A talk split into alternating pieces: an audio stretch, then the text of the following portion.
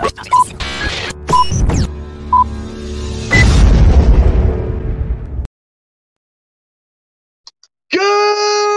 morning, Afghanistan from Gardenia. We're not in Afghanistan today. That'd be fun. But yeah, yeah, good morning to Afghanistan. Well, I guess, shit, with the time difference, it's more like good evening, Afghanistan. If anybody happens to be watching from Afghanistan, as Adam versus the Man comments from a safe distance on the fall of Kabul today. Yes, yes, we've got we got a big Afghanistan block about the withdrawal.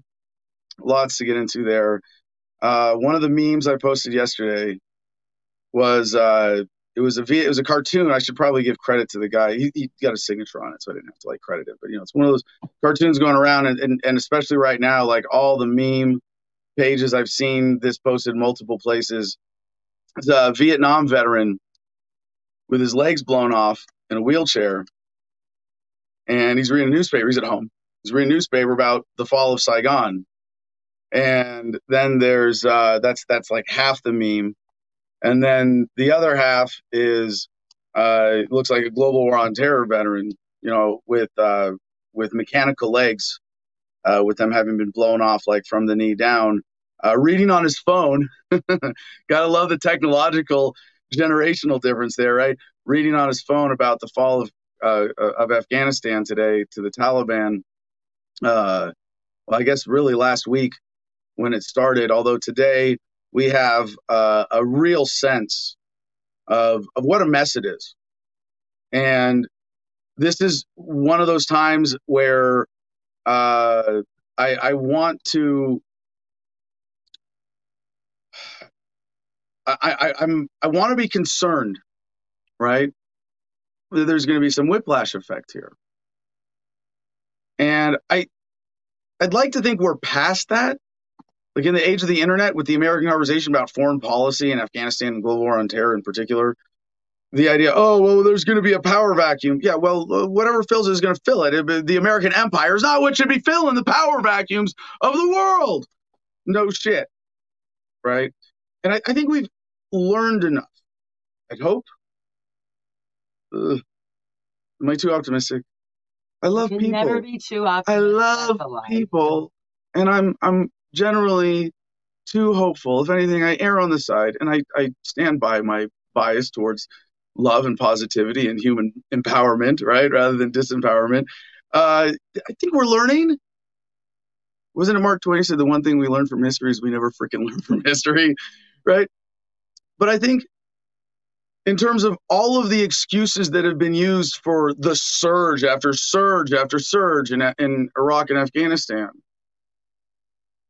I remember when that was the debate back in 2007. Holy shit. It's been a long time.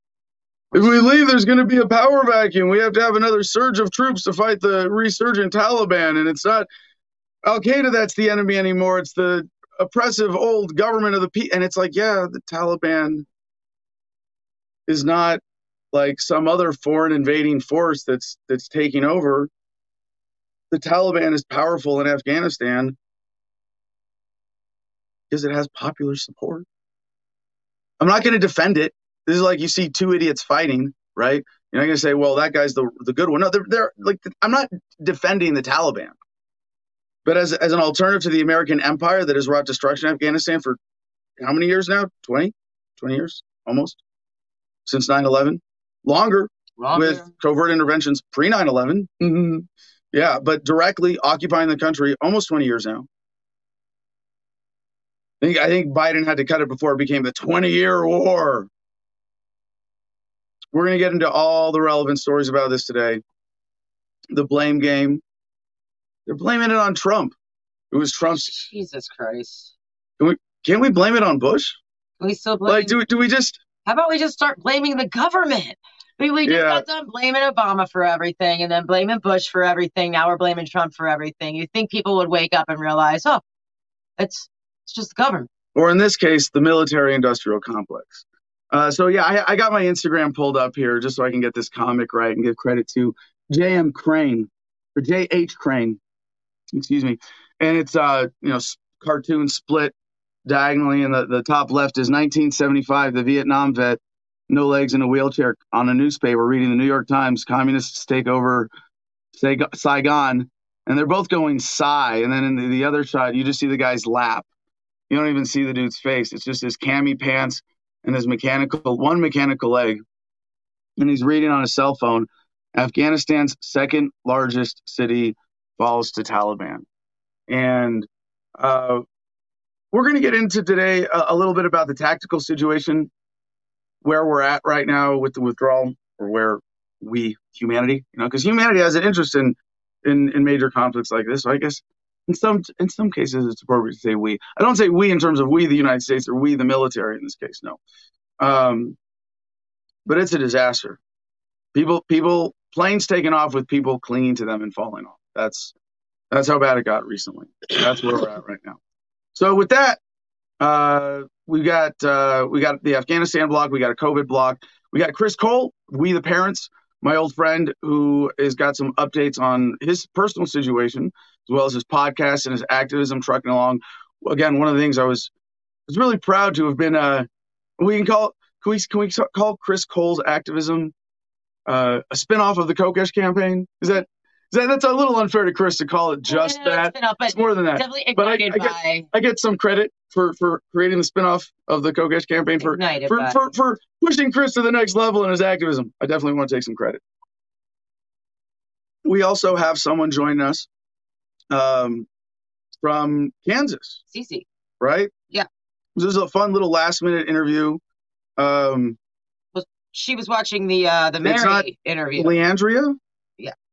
Cece. Oh, I'm looking at the wrong day. She no, wants to go by Cece. She she goes by Cece. Oh, okay. Everyone calls her Cece. Excuse me. Um, so talking about how they were cheated out of the election. Uh, very interesting.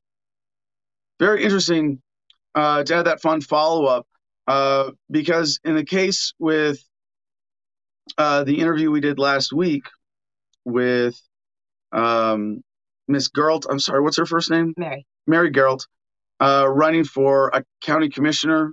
It's not the title. It's something like with that position in uh, Kansas City, Kansas, and basically being pushed out by the machine. Lieutenant governor is what she was running for.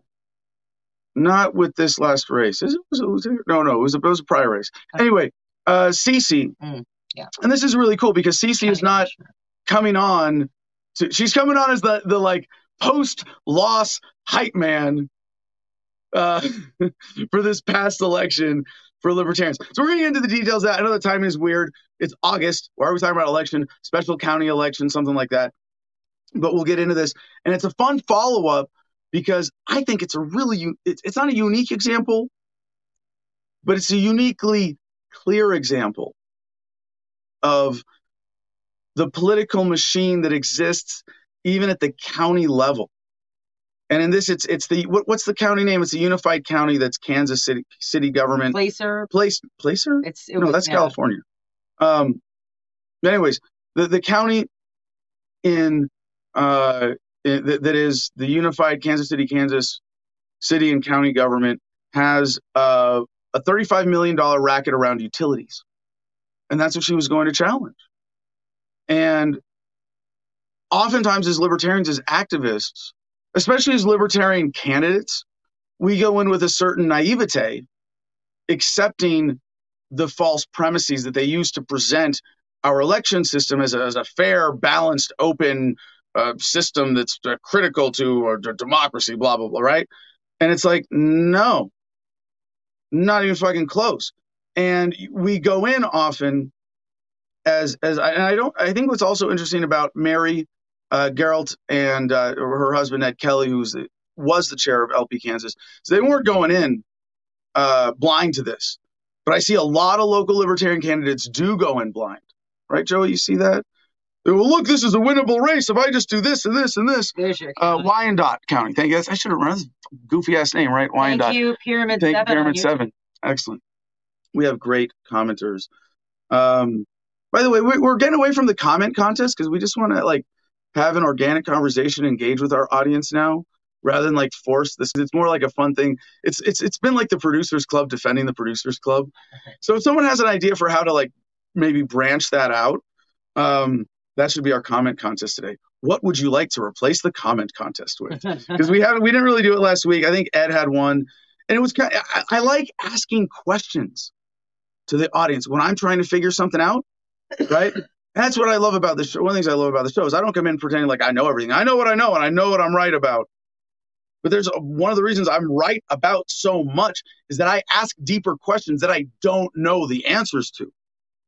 And I dig and I dig and I figure things out. And a lot of times I see what, what makes me and, and, and my audience and people who think like us stand out from the rest of the libertarian movement or the activism movement is that we don't charge blindly ahead with unknowns unsettled.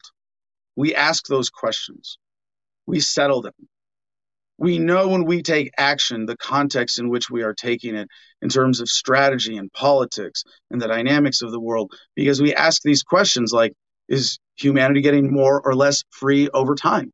What is the immediate impact of the technology that's coming in the next five to 10 years? I guess that's not immediate on, on politics of the world, on governments. How does that affect my choices as an individual and my lifestyle? If I'm a libertarian and I, and I notice that there are these unethical things in the world and I am called upon not only to fight the injustices of the world, but to live more ethically, how are my actions and behaviors contributing to those evils through unconscious consumerism? Those kinds of questions, not that I claim to have answered all. What makes it fun is that more always, always, always are coming up, and especially strategically.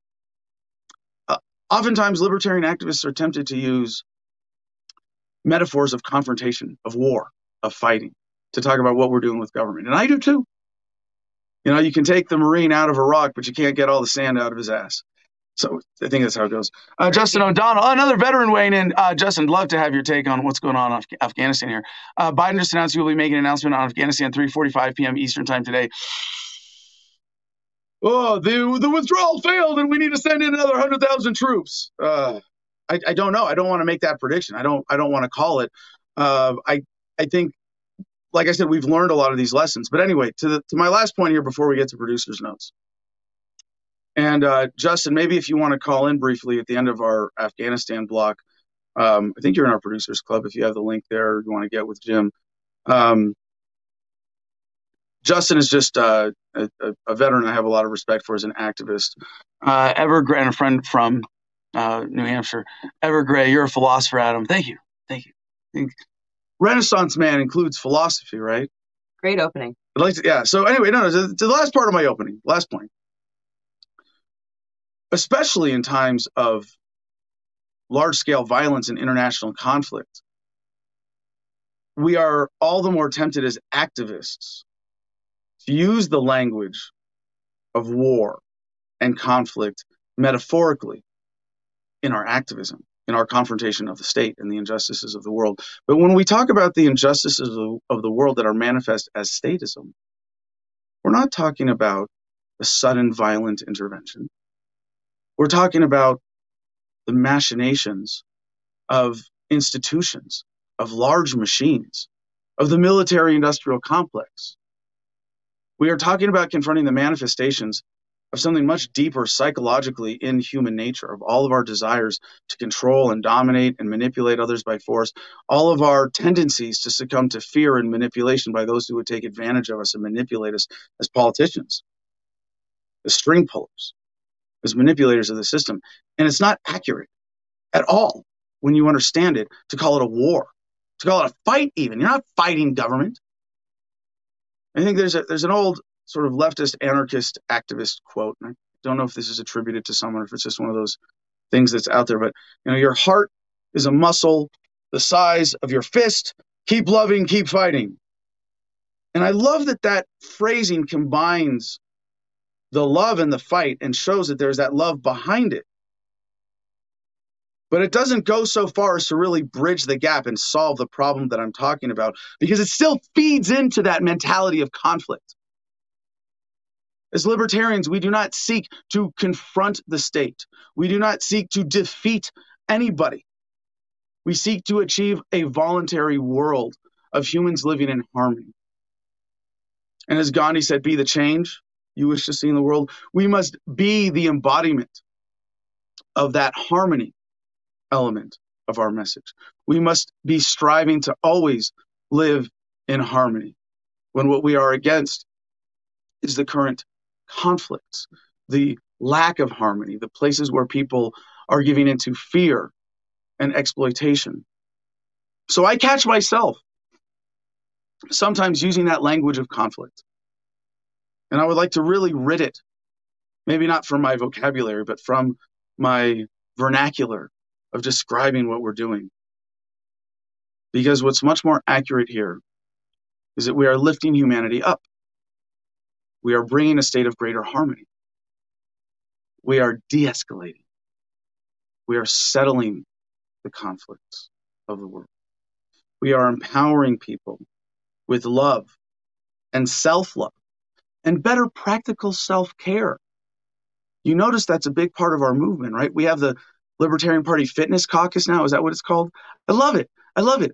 And I love that our, our, our former interim chair, now back to, to vice chair, Ken Moellman, was, was a part of that and lost 100 pounds because libertarians motivated him and inspired him, and we inspire and motivate each other to live better, to love better, to live in harmony. Rock Landstone weighs in on YouTube. Do you think that the woke military will be a more humane military? Yes, there are there are certain problems with the military being woke, um, but it, it, it should lead to a, a higher standard of fidelity to things like the Geneva Conventions and not torturing people like I did. As, as by the way, I had a great interview uh, a few days ago with Scott Horton, the the infamous, uh, the legendary Scott Horton of antiwar.com uh, about getting out of the military versus quitting the police force, and talked a lot about my experience with uh, with torture in Fallujah, um, and that calling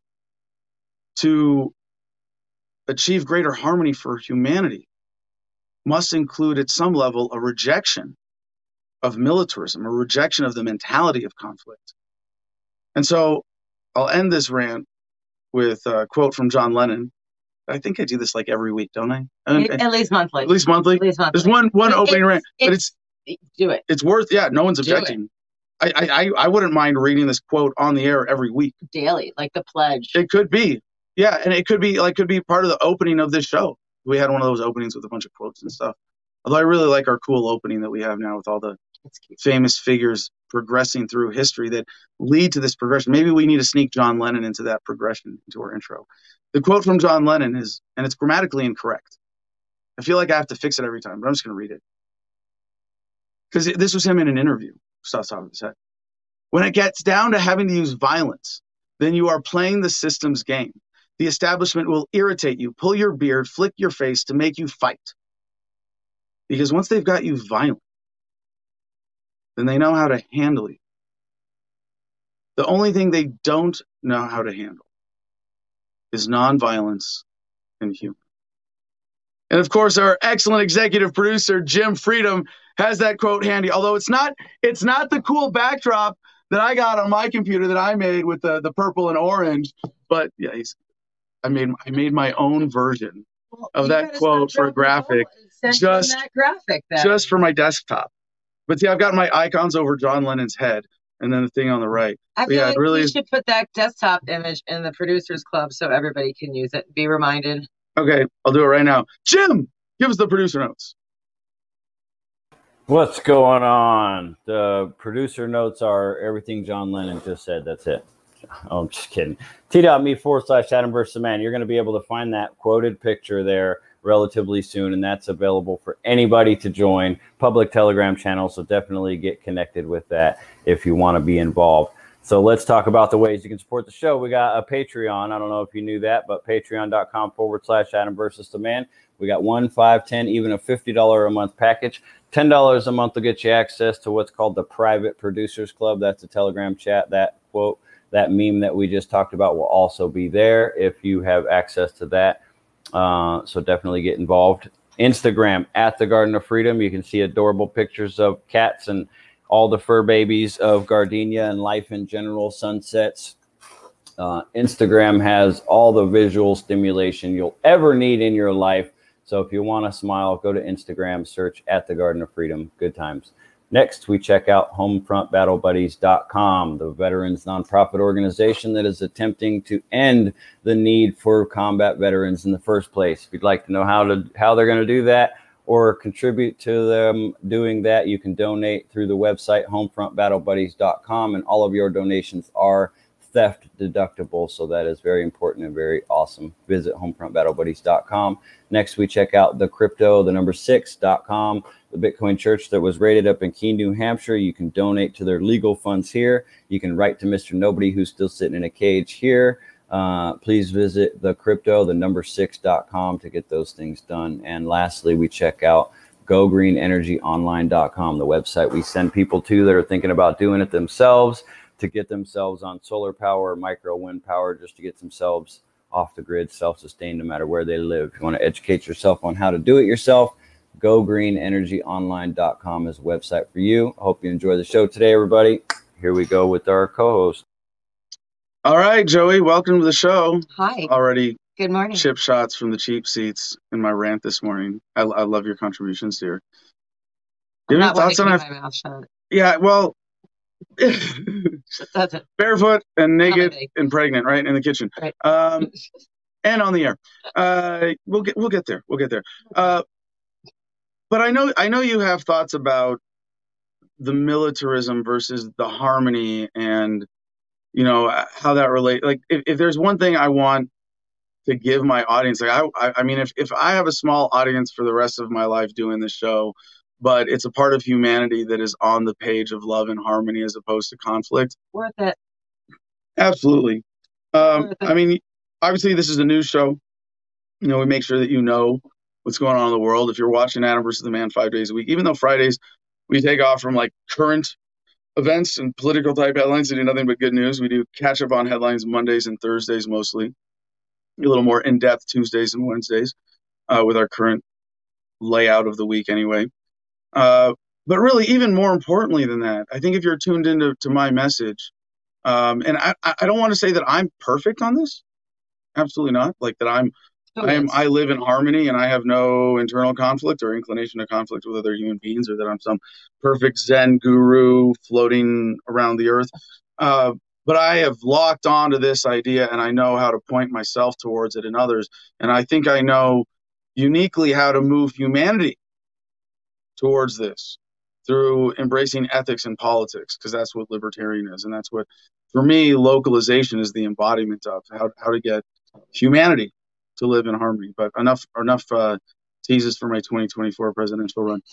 Joey on this on this count of living in harmony versus versus conflict and bringing that into conflict um, how do you see that relevant to the audience or what we're doing with the show right now? And you know, do you want to do you want to connect that to a comment contest today? Or like how if if our if if we the the Adam versus the man team that is that is me and the weird thing in my brain that points in this direction and everybody who wants to help move in this direction and support my voice by even being in, in, in a casual audience member right uh, to being an engaged audience member to being a member of the producers club to being you know a super fan promoter of the show to being a member of the core team uh, as a as a um, co-host or one of the the core business partners that are the the top of the Adam versus the Man pyramid. Me and Joey and Jim. Um, we are we are a team. Uh, I don't. I, I like to think of Freedom Family as, as maybe maybe bigger than bigger than the Adam versus the Man team like the is the Freedom Family. Families. Everybody who's who's on board This with this spiritually, right? Everybody who's who's cued in and moving, maybe in their own way, doesn't necessarily care about or need Adam's message on the regular, right? They read the book, they got it, they're doing their own thing now. That's fine. They read freedom. We don't promote freedom enough on the show, by the way. We should be. I mean, it's it's right there. We, We promote it every second of the show. This logo is the cover of a book you can read. By the You way, can get it for you free. can't listen to You can still buy it on Amazon, I think. Uh, I think we have. They owe me money. Uh, we have, they have a few paper copies of my book in one of their warehouses. You can get Freedom at Amazon. You get it free in every digital format possible at thefreedomline.com slash freedom. That's zero, zero free. Yeah. Well, I mean, you have to pay for your internet service or your device. Unless you're pirating that. Yeah. It should be. Um, no, you're asking how that message of of nonviolence equates to what we're doing. Is that is that is that what? I mean, I got to switch it to non-aggression because the same thing, right? The harmony versus conflict. Harmony. Think, think of it so harmony, harmony. So right now we have YouTube and all the social media outlets just completely slamming us and blocking Yeah. us. So what could we do, right? We could accept it and ride the wave, which we're doing, and our audience is hanging on, and that's awesome. And the message is still getting out there effectively. So that's but we're awesome. spinning our wheels in a lot of ways fighting Or, censorship. yeah, but right? would we Yeah, not be spinning our wheels more if we decided to go conflict on this and just try to like all out on YouTube? Yeah, like, see, oh, that's I'm the pay a temptation. publicist and I'm Oh gonna go yeah. out and do this, and we're gonna oh, we're gonna get you. You like no, no, we're not. The message is gonna get out, however it needs to get Well- out because it needs to get out. Joey, excuse me for interjecting here, but there's the temptation not just to be in conflict with YouTube and bring that into the energy of the show, which I'm not going to do, but into the message itself. Yeah. I could, I could, and I, and I want to debate more people. Is one of the things we're looking forward to about upping our guest game and having debates on the show. But, um, I don't, uh, like, you know, even in, uh, just talking shit, being sensationalistic. You know, if it bleeds, it leads. I, I don't do that. I don't know if you guys have noticed this. We don't need to It's- it's- headline. it's- We could easily do it. We could so easily. I could rant. I could turn. I could. That's sort of the Alex Jones strategy. And it's sensationalism of conflict, right? People watch fights, uh, and I don't. I, I will. I will show you the fights, but I'm not. You. You want to watch me? You, you don't get to watch me jumping into the fights. You get to watch me being the voice on the side, or maybe intervening in the middle of the fight at some point. And then, conflict. in some ways, that's yes, conflict resolution. Sometimes That's there's so there's intervention Cable TV though. but conflict resolution nobody nobody shows well i don't know i have a see it can go viral though you know my my talking down the veteran in the bar in new jersey video I love that. Would be bully gets tokers? Like like that's de-escalation but in order for it to get attention it had to have the the specter of that juggernaut motherfucker he was a big like physically he's a big dude. like if i look like the wolverine he looked like the fucking juggernaut He's big dude. I mean, he was like mass monster of a dude. Um, would have crushed me in a fight unless I was some master jujitsu, whatever the fuck, and I'm not. You know, he would have crushed me. Uh, but yeah, taking taking that can get attention too. But there's a balance. You want to read that? Well, yeah, and, and why your message is so important and and why the approach of non-aggression that you even put out in how you're dealing with the show is so important is because the public is of the opinion of this that Census 2000 put on uh, YouTube. Nonviolence is not working. The murderers and pedos are making the laws. They kill the list, starting with the seven countries, the American freedom fighters. Well, if Hold on, no, no, no. I'm going to break this down. No, I can totally deconstruct this. You say nonviolence is not working today. You say the murders and pedos. Why are they murderers and pedos? Well, first of all, it's, they're doing violence. You say violence isn't working. Well, like that's by definition what you're pointing to is the violence that's not working. Yeah, that right now, now. I want to point out in terms of harmony versus conflict. I am not, and and, and Joey, like when you said, I, I got to go back to this point because you said, uh, I want to say non-aggression, and I said, no, no, it's harmony versus conflict, and we we harmony. It's it- it's not violence versus non-violence entirely because I still believe in violent, forceful self-defense in this con in this in, in this construct and in this Do attitude. I think harm, take no even like- I'm, like- I'm so down with that. homesteading out here. Like if there's if there's a rattlesnake that's hissing at my dogs, I'm probably going to kill it. If I can safely move it, I will, which is also coercive physical intervention. But it's to create harmony. I'm not some. I'm not a pacifist hippie in the sense uh, who, who's going to engage in the in a different kind of delusion, right? Which is d- total disengagement.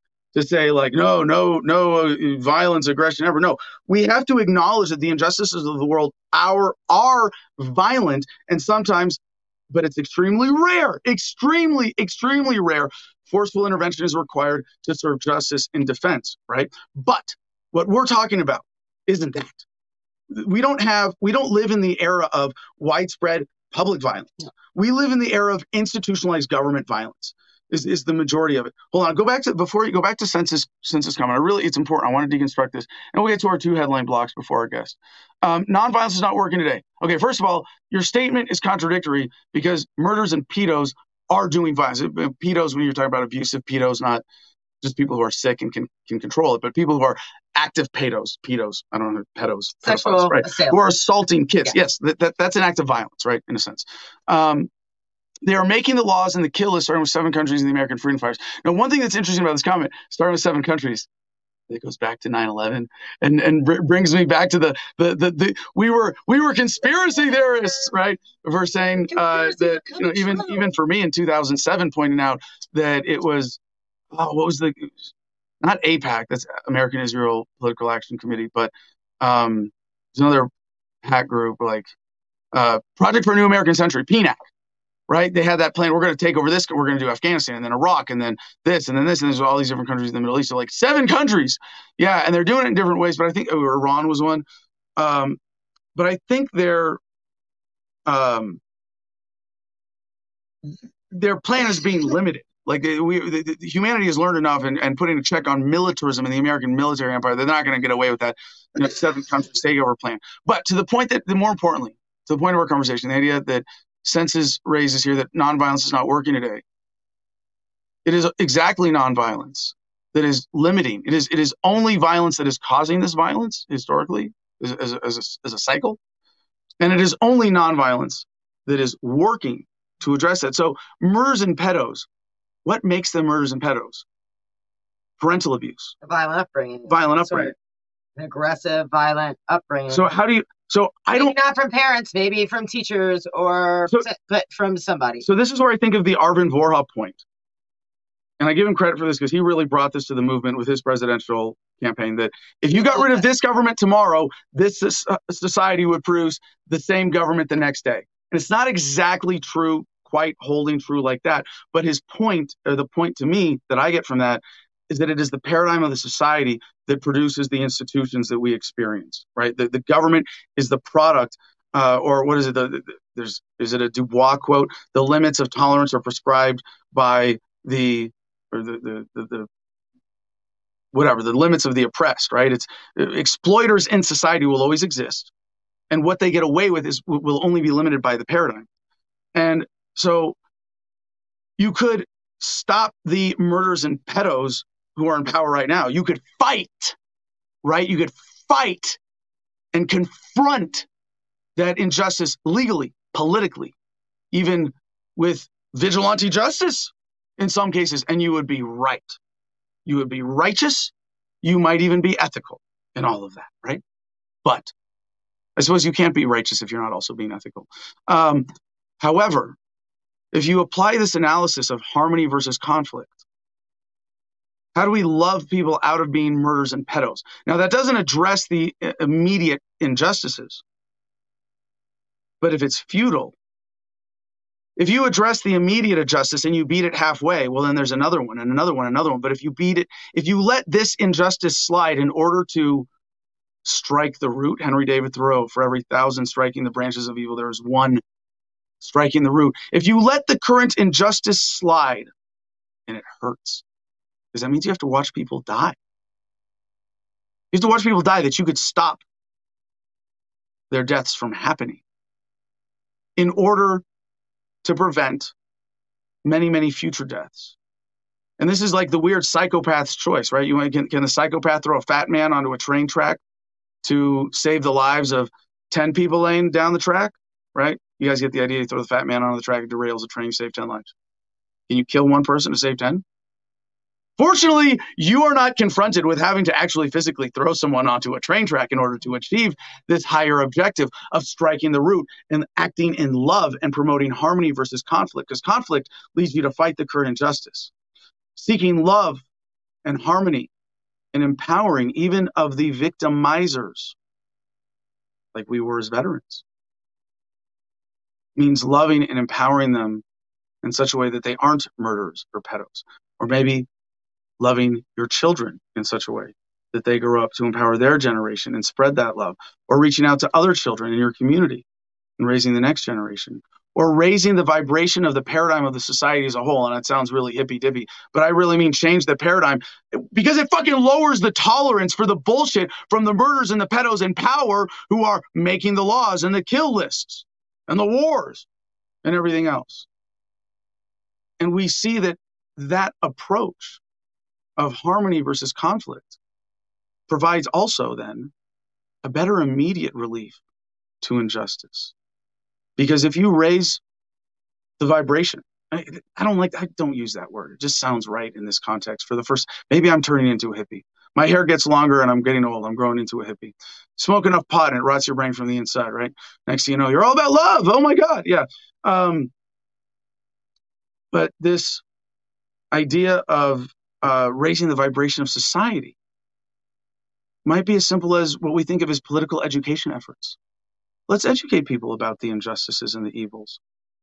Because there's enough love there already, inherently in humanity, in the American people, certainly, that we won't tolerate that shit when we're made aware of it. See, and right after Sense's 2000s last comment, he left that one. And Spread the knowledge and create the plan. Okay, so you're already you're already getting on track on the same track as me here. I really appreciate it. Season on and senses. I by the way, the comments like this, this is my favorite part of the show. Yeah. The comments that disagree with me that I get to deconstruct and explain why I'm right. Because you didn't quite get my point. Because I didn't do it well enough the first time. You guys really helped me deepen my own understanding, communication of these ideas to to help them reach a broader audience. So senses while I, I really disagree with that phrasing that you started the last comment with of you know nonviolence isn't working um, I'm really around. glad you made that comment, and you see that you know education might be the manifestation of love and harmony as a strategy right now.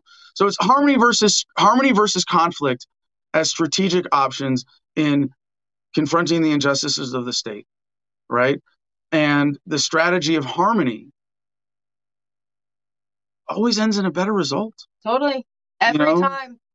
But but you know, it may be a more difficult path there. I mean, that's that's something I don't know if you've noticed, like that path to harmony is a little bit more tedious, maybe a little bit more painful, but the pain's delivered in little spurts as you go down that road, right? It's it's that the, the road less traveled or the straight path. What do you and that road Mm. to harmony can can sometimes be intimidating because it involves change. Well, it's like what's It easier, involves, eating your vegetables every day or having a tumor taken out when you're 50? you know what? If you ask 99% of Americans right now, I think they'd say they'd want the tumor taken out. I mean, realistically, look outside. They're all eating McDonald's. They know better, right? We we know. I know everybody. better. We're past this. No, no, hold on, hold on. What's the trend, Joey? America's past peak obesity. We get health. We're getting healthier over time. Are we really? Overall, well, thing? I mean, more people are dying of overeating than they are of starvation, which is both a good and a bad thing. Like, I don't see people dying of overeating. Well, they're not what we literally- well, hold on. Like, When you- hold on. you know, when you, the, it's way better because when you die from starvation, you die like in 40 days. When you die from overeating, you die in 40 years. yeah, Big fucking difference. huge. I know which one I would choose. But it's this gets back to the idea we got from our friend uh, Thomas Costanzo that, that he gave us from Buddhism from his time in jail, resulting from his uh, local bitcoins trading. Oh, Um. Yeah, life is suffering. Activist what the Buddha said. camp. Buddha said life is suffering. Yeah. And I wholeheartedly disagree with that wording because it's not about pain, it's, but it's effort. Oh. Life is effort. So if you say life is struggle, perhaps I might agree with that. But either way, the frame, the point of this is not to to create a mantra of life is suffering, but to create an insight. And the insight here is that the avoidance of suffering, the avoidance of that inherent struggle of life, is counter to life itself and leads to greater suffering True. if the struggle is maintaining your health. I don't want to say that's maintaining your health isn't suffering. It's it, you can call it a chore, but it's something you should fucking enjoy. Enjoy eating good food. Enjoy taking, your vitamins out, I'm doing a good thing. sure, but Enjoy drinking like water. Yeah, your garbage all over your damn house, right? yeah. Like, You wouldn't think consider. I, I would say that a happy, enlightened person, when they go to take out the trash, it's a chore, but they enjoy that they're making their home cleaner. They enjoy maintaining a healthy life flow of food comes in, trash work. goes out. The goods come in, waste goes out. And yeah, I- pick apart the way modern Americans do trash all day. Not getting into that. But the idea that life is effort. Similarly, That's what we're here for. it's patience. And that's what love is. Love is patient, love is kind. How's the cliche go? It's not a cliche. It's actually a Bible verse. Oh, it's a Bi- oh, that's right, it's a Bible, Bible verse. thing. It's I'm just quoting everybody up in it's here one this morning. Bible verses Even the Bible. Christians don't pay attention to. I don't want to. The, the, Christian Church doesn't pay attention to. Uh, modern perverted American Christian mainstream culture has forgotten. You mean?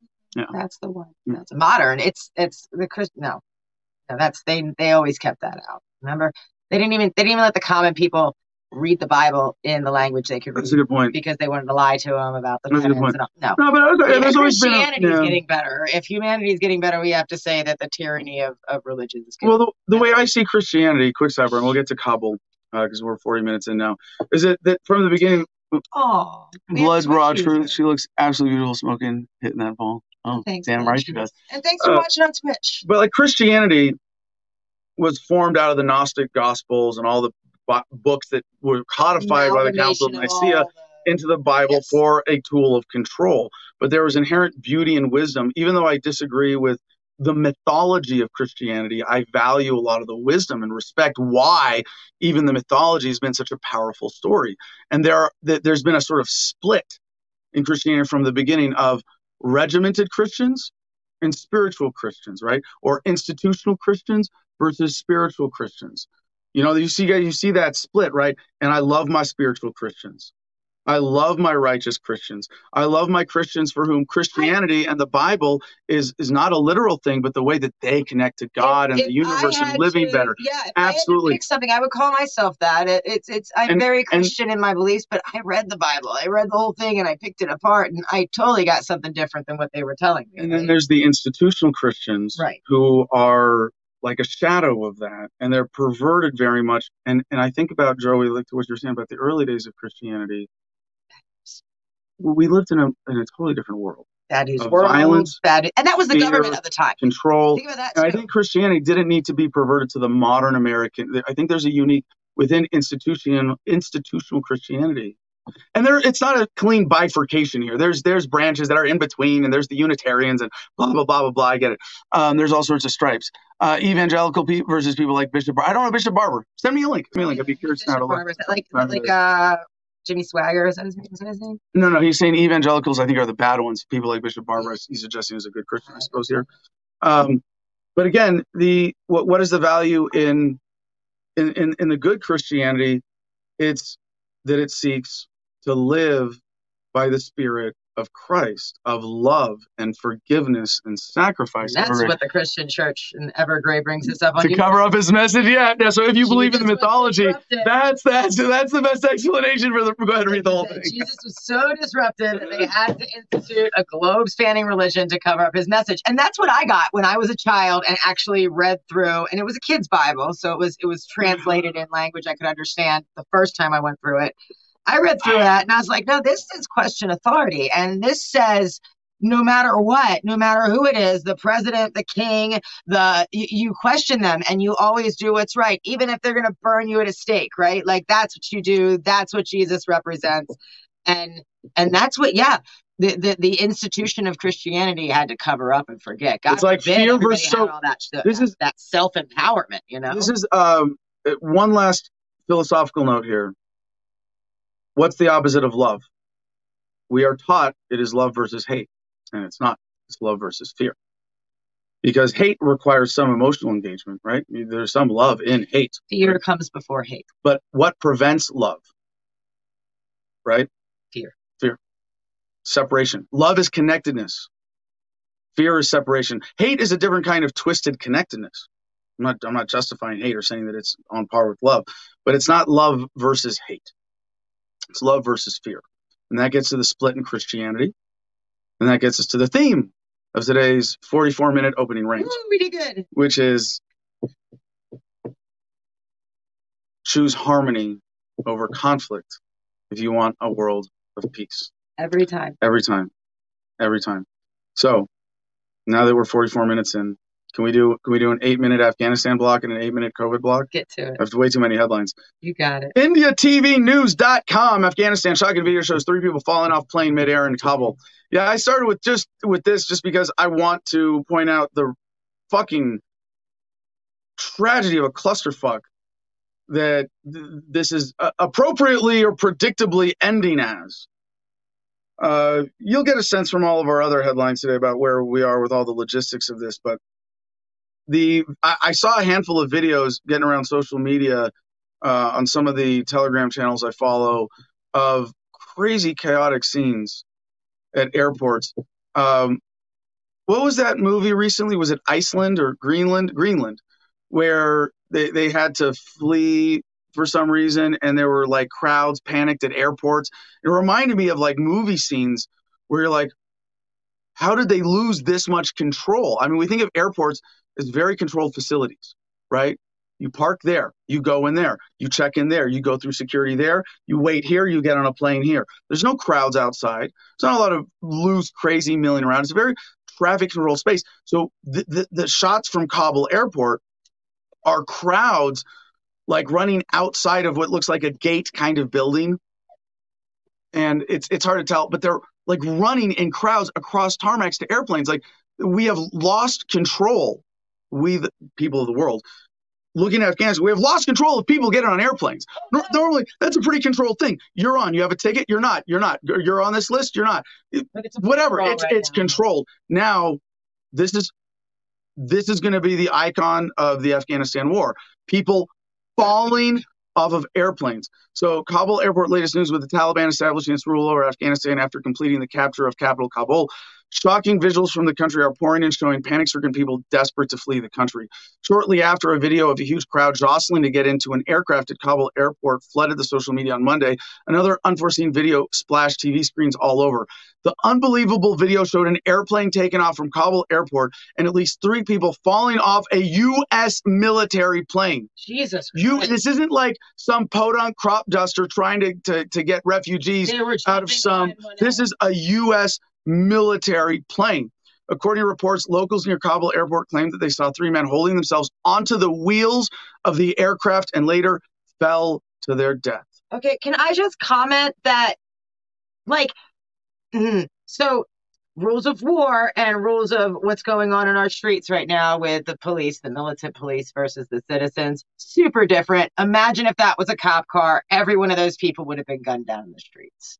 I'm glad they weren't in this case, but you got all these people surrounding a military helicopter and I, I just I'm allowed like it's what, right right now and, and obviously I, I have a pretty good understanding and position and you know answer to the, the conflict in Afghanistan top to bottom.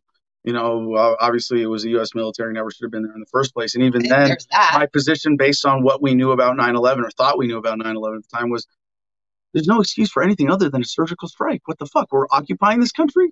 No fucking way. 20 years later, predictable result. I'm kind of gloating here, honestly. This is a big I told you so, right? Like the longer you stay, the worse it might be when you leave. And th- I am like, in as much as I am, you know, my heart breaks from the tragedy. A little part of me inside is dancing for joy, going, "Look how right you are, Adam." You know, and and I I hate to have those two things happening to me at the same time, right? But I am being pro- like, and and three men, I, and I, I my ultimate attitude here is is empathy. Like, holy fucking shit, what kind of desperate situation were you in? And you know what it is? People who cooperated with the regime, people who co- cooperated with the American military, going, oh fuck, I helped kill my fellow countrymen. I helped the oppression. I was a traitor to my people, to righteousness.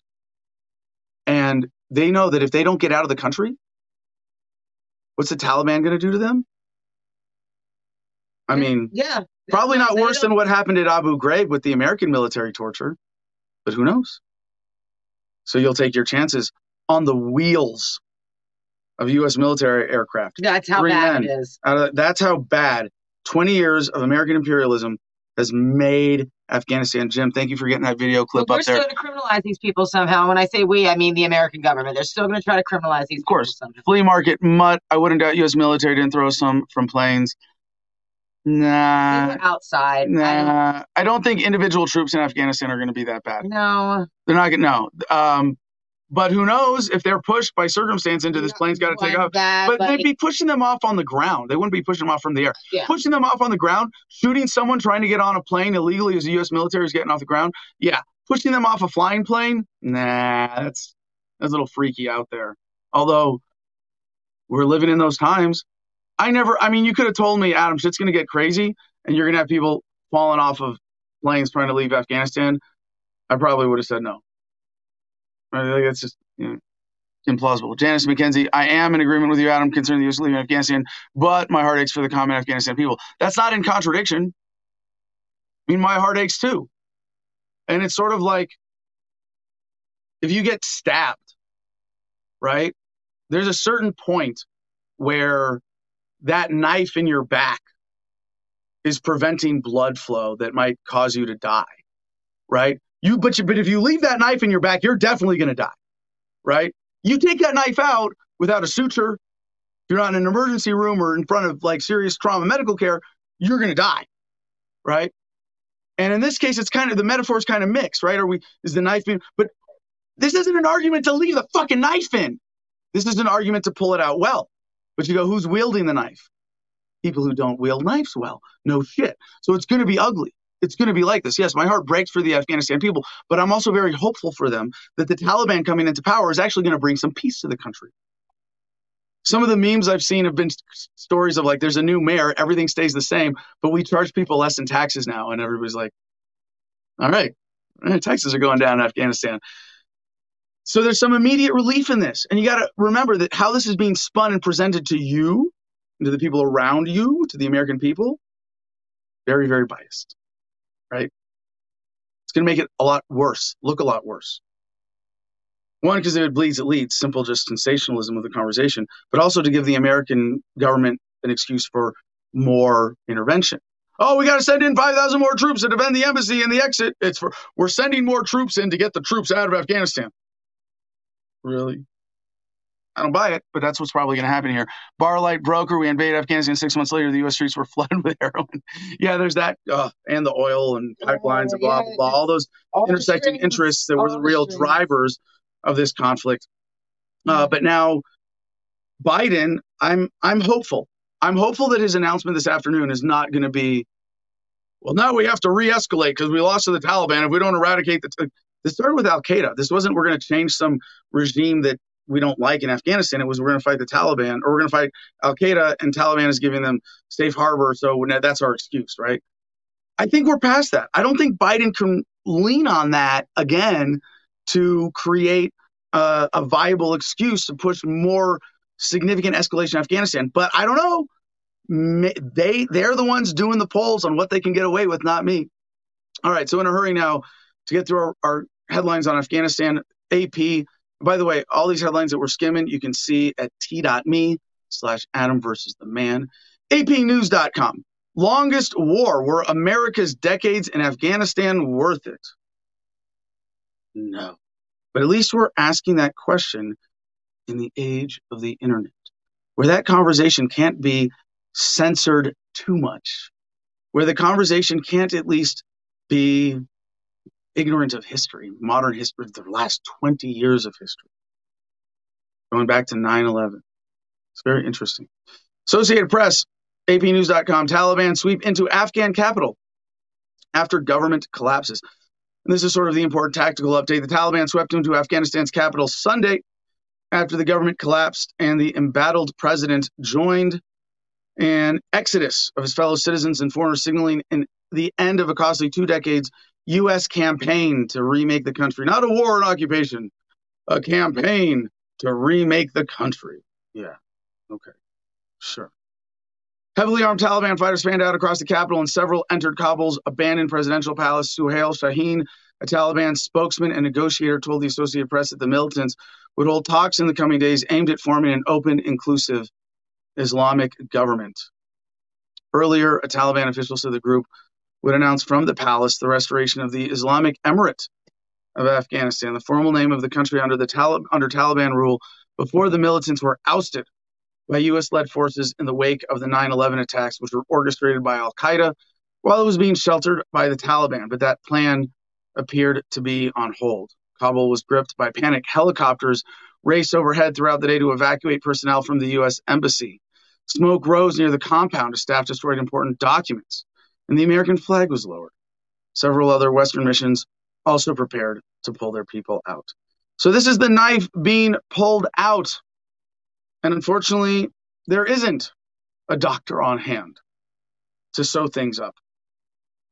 But if anything, as Americans, we can voice our preferences in such a way that hopefully the knife doesn't go back in or get twisted anymore with what's left in. Because there's a lot, you want to talk about this knife metaphor. A lot of it is the economic intervention, the financial intervention, the funding of different groups, the supplying of weapons and, and, and military equipment, et cetera, et cetera. So that knife, even though the troops might be out, just like in Iraq, although there's still a few thousand, right?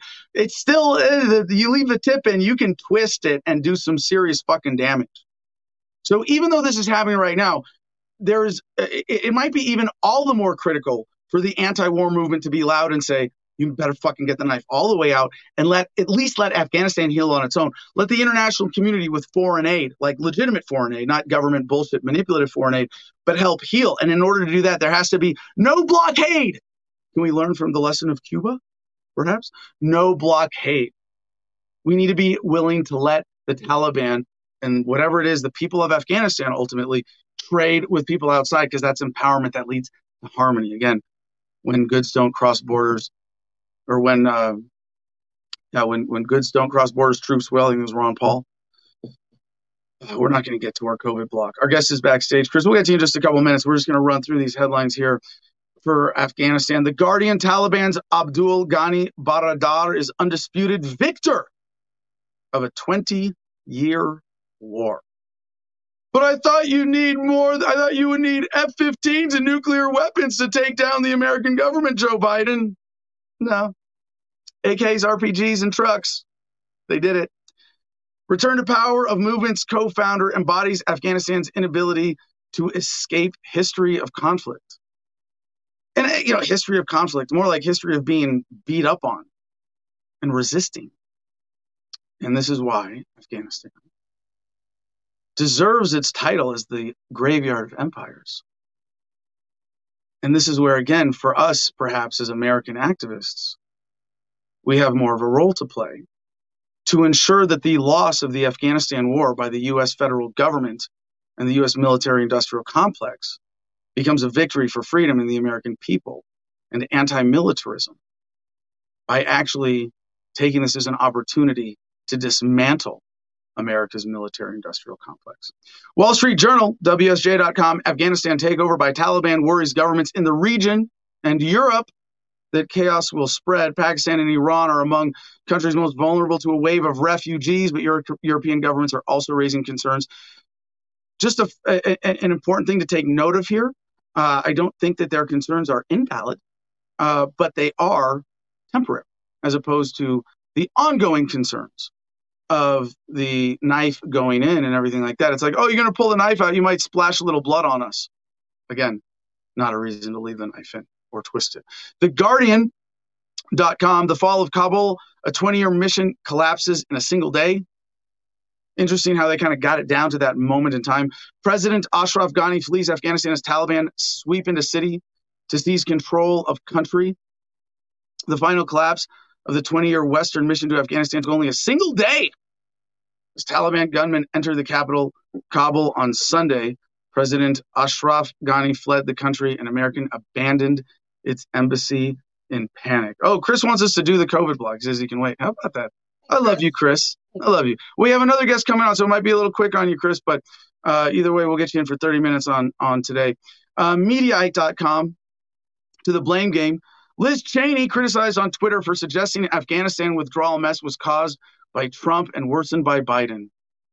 I think Joey covered this earlier with her point about the blame game. It's like because I even me, I was like, you can't just blame Bush, like the guy who was started it, called it, who, who ordered the invasion, but that and occupation. Like and even then, like eh, Joey jumped, like leapfrogged me to be like, no, blame government itself, like blame the military-industrial complex, blame militarism, right? Blame these bigger problems. But the fact that you go from these bigger problems to personality bullshit of like this president and the last president and Liz Cheney on Twitter, fuck you, fuck you for missing the point, fuck you for everybody who engage. No, no, I'm in conflict and not harmony, right? So let's be sympathetic to the people who who who, who want to engage in this man, I got quotes out the ass today. Who am I thinking of now? Was it Nancy Reagan or no, Miss Roosevelt?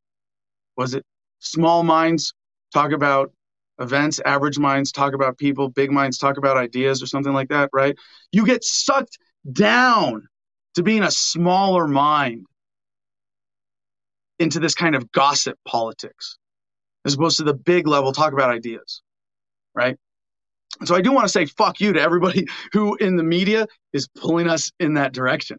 Right? They're pulling us down. Don't look at the don't don't look at the root causes. Let's not write news articles about big ideas because those don't get clicks on Facebook. Fuck that. Nobody's gonna read articles about big ideas. That's what books and podcasts are for, right?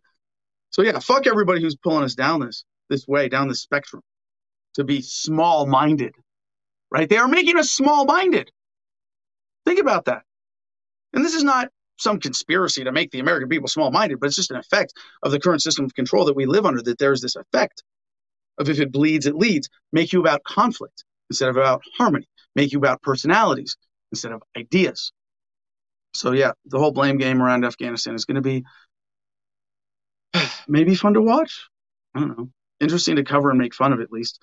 Daily Beast at MSN.com. Desperate Afghan helpers cling to planes as U.S. abandons them at Kabul's airport. So this is the point about them being helpers. That's the category, right? People who collaborated with the occupiers.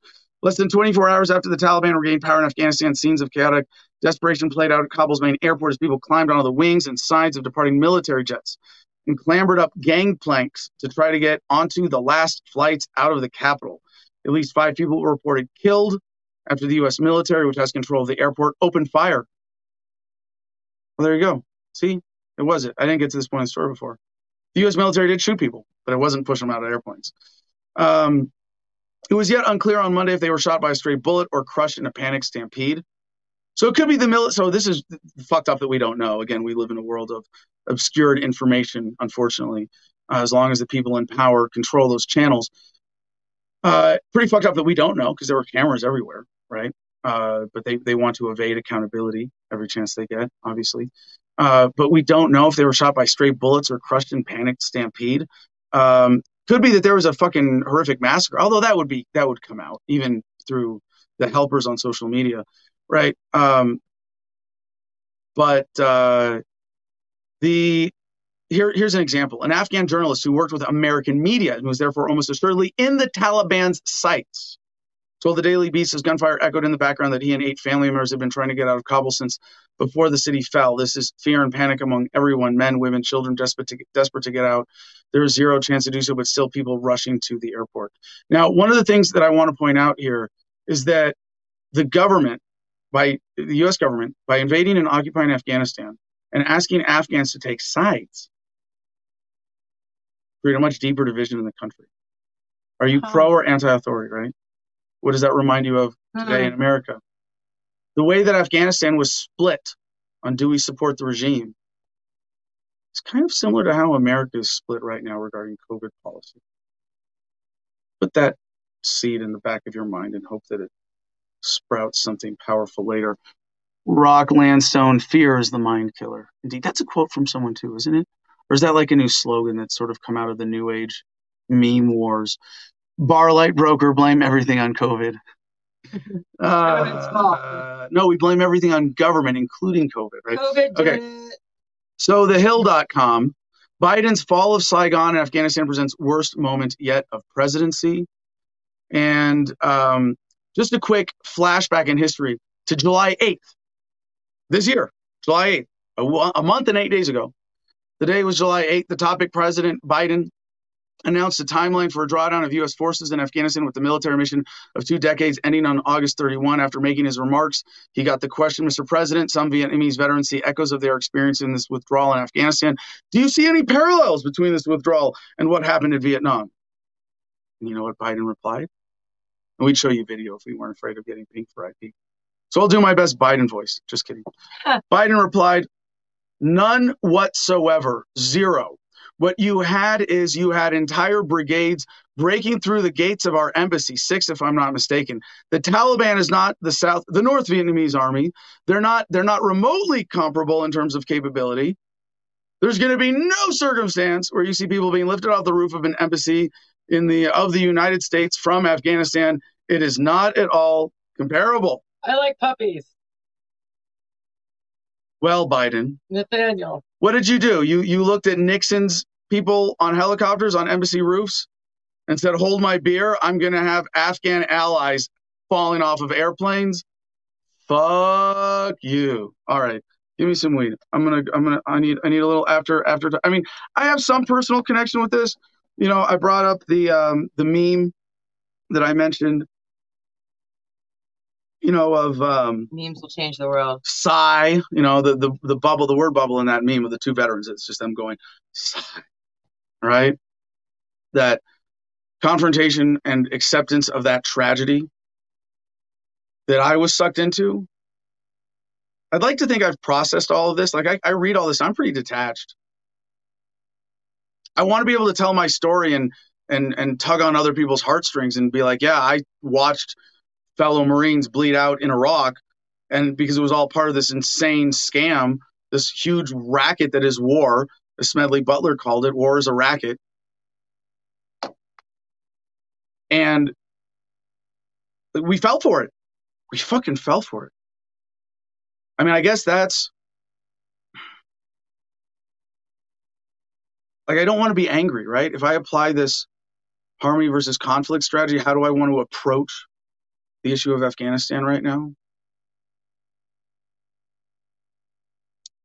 I want to, with love and compassion, help the American people face up to what we fell for.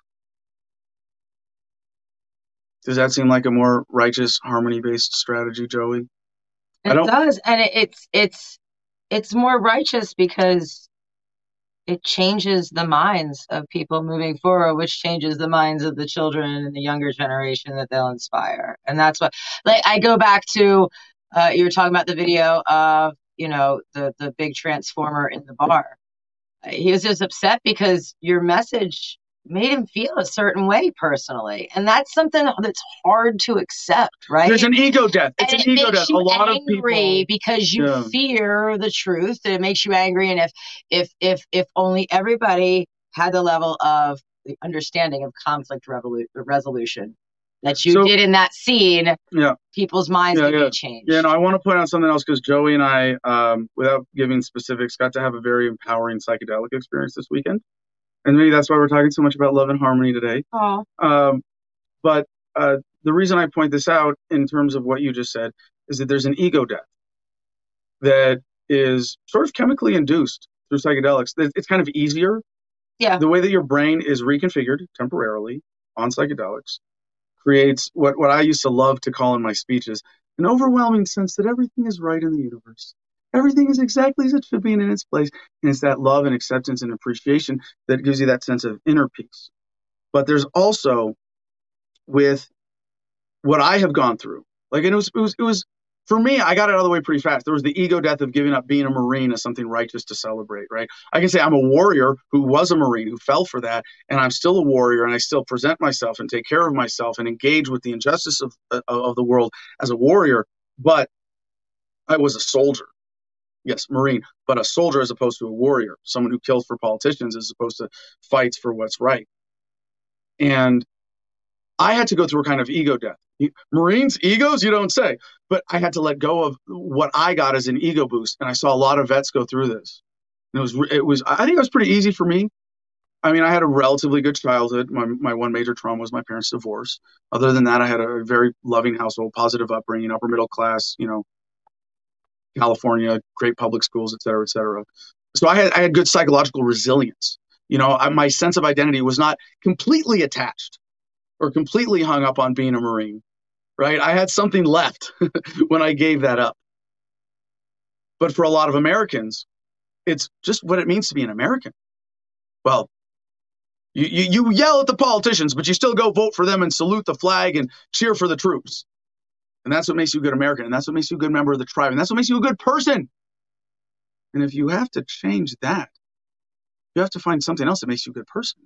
And you have to go through that painful experience of an ego death. But It doesn't have to be painful. And you don't need drugs.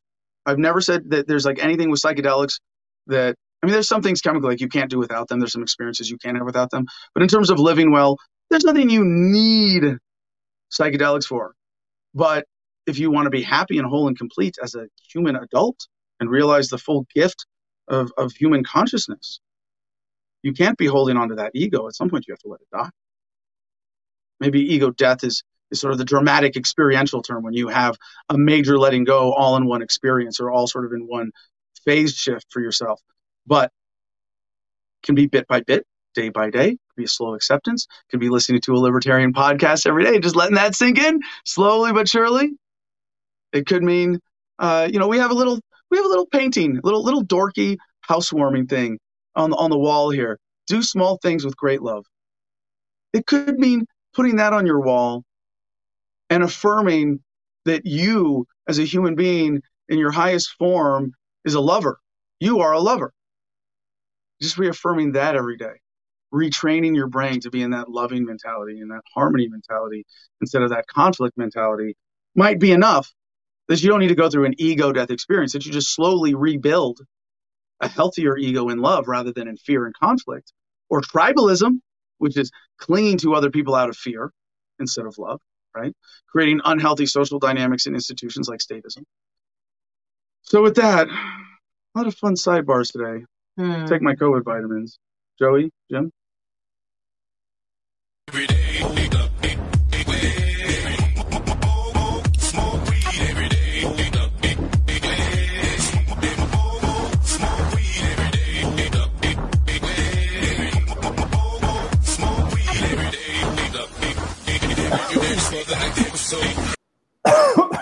All right, let's see if we can do a four minute COVID block and give Chris Cole some good time to talk about we the parents.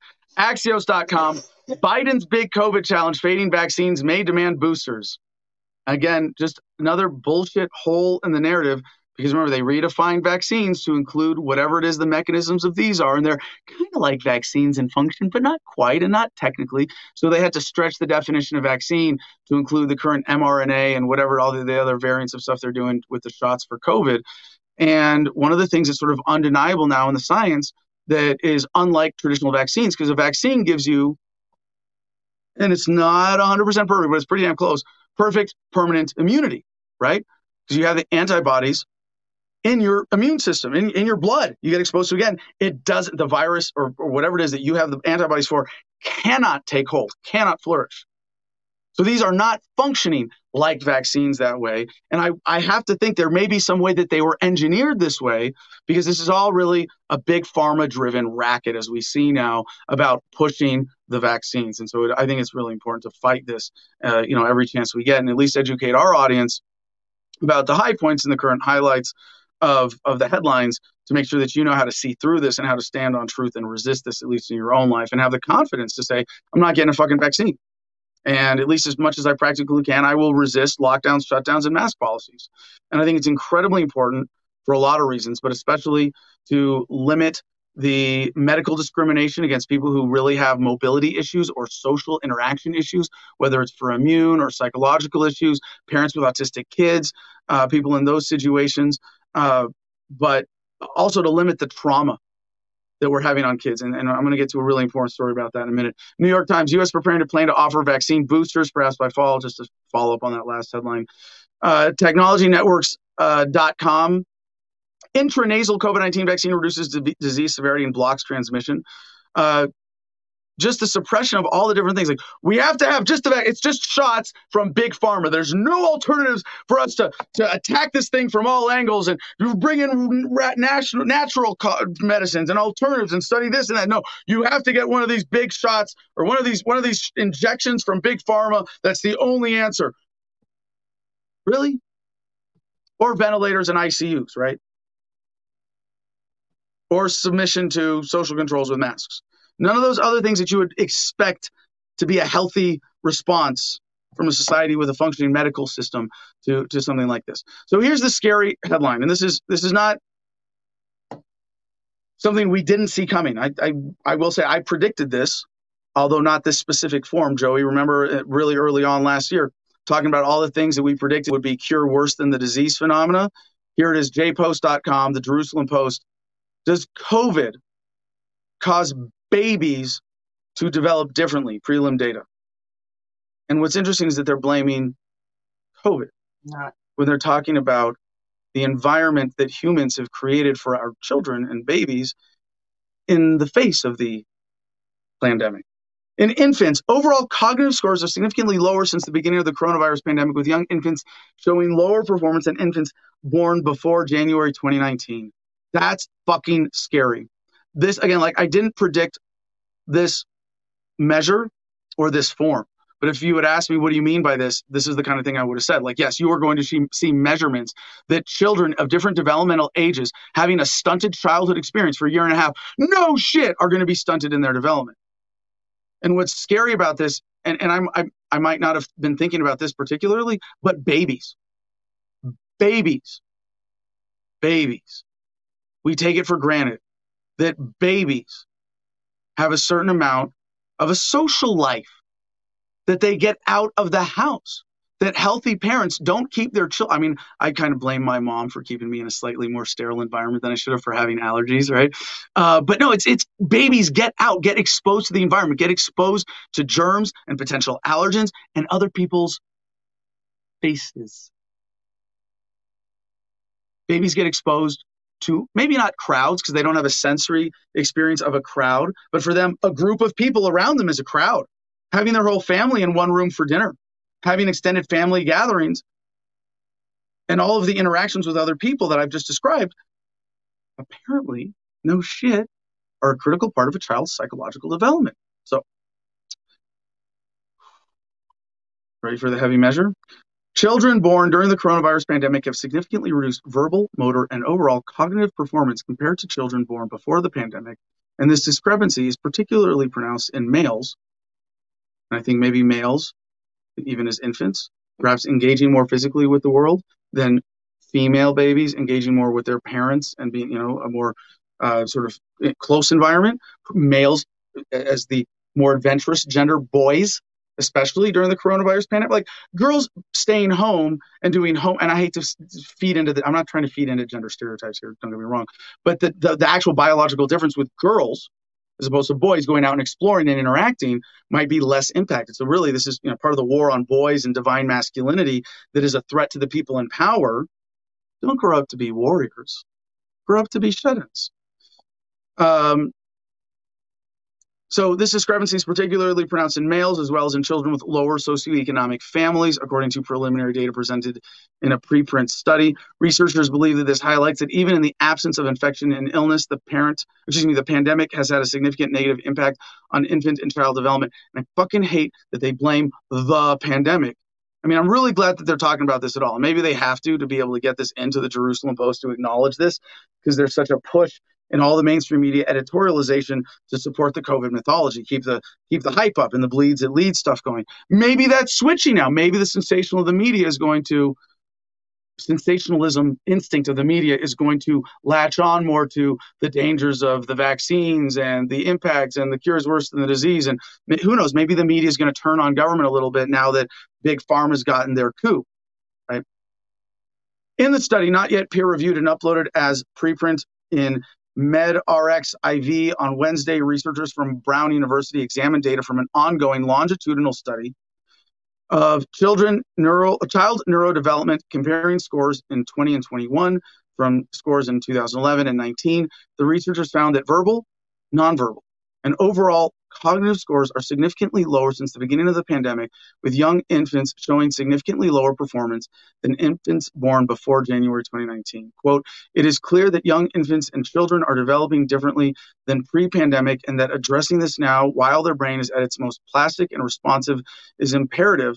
Also, saying that it is unclear from the data if observed declines are temporary. And it's sort of like, yeah, if a kid misses a year of school, they can catch up Sure. Maybe if you miss if you're you're in isolation for a few months and a kid loses that stimulation, like you put a kid in a dark room and they come out and the light blinds them, but their eyes readjust, right? Maybe some of their skills are deficient, but the brain power is there. They're going to learn. I mean, even as adults, we can train our brains, we can grow and strengthen neuronal networks through deliberate training of, of, of skills separate from the brain, right? But for a child to experience in infancy to lose a year and a half, perhaps, of healthy interaction, I think about the study in the Ukraine where there was a war induced famine that lasted three months, and women who were pregnant during that time had babies that had a higher rate of obesity. As adults, they were able to track it decades later in a way that we can only do with modern medical records that we haven't for most of human history. And I, this is what I predicted, and this is what is sadly coming true: is that there are going to be longitudinal analyses that are going to illuminate all of the ways in which the cure has been worse than the disease and not allowing the market balance of people making their own precautions in the face of the biological threat that is COVID has led to these horrific, I mean, it, and they are going to be worse. And, and I think, especially the kids 10 years and older, eh, maybe not that big a deal. It's a bad experience. It's traumatizing. It's going to affect them for the rest of their lives, but they'll get over it. Kids 10 and under, doing a year and a half of masks and isolation and school and no friends and distancing and now be afraid of your fellow human beings. That is some really fucked up, deep conditioning. And this is separate from my judgments of intent and conspiracy in all of this, regardless. Let's say there was a, a real pandemic, or even there was some, there were there were places where COVID was legitimately as bad as they're saying it is, of course, minus the death counts, which we know are bullshit to, to at least 50%, right? Or around there. Um, what if there were places where for a few months it made sense to fight a virus like this? There were community lockdowns, right? If they went on for six months, and this is fucking crazy because they would not go on like this for, for 18 months, no fucking way. But if they did, we would we could accept it and say, what's the answer? love those children passionately, carefully, and with an eye to empowering them in the ways that they have been made deficient in their growth and, and development as children as a result of this isolation. And I would I would again plant a seed in the back of y'all's heads to say, be aware of that. And maybe there are kids and maybe it's your kids. And I would hope anybody in our audience has has more or less insulated their children from these effects. But maybe your children now need to be leaders in that younger generation socially and and make sure that their peers understand you don't need to be afraid of your fellow human beings like this. And that would be beautiful to see. And i think it will to some extent. Nbcnews.com easy money. How international scam artists pulled off an epic theft of covid benefits. Like that wasn't planned as part of this.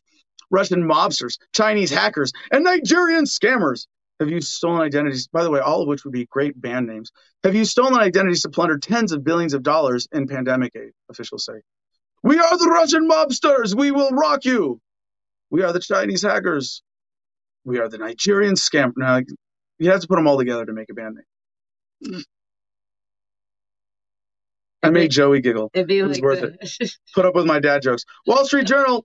Restaurants become the new COVID 19 vaccine enforcers for better or worse. Dining out in some places now requires proof of vaccination, putting workers in tough spots. People scream at us through the phone.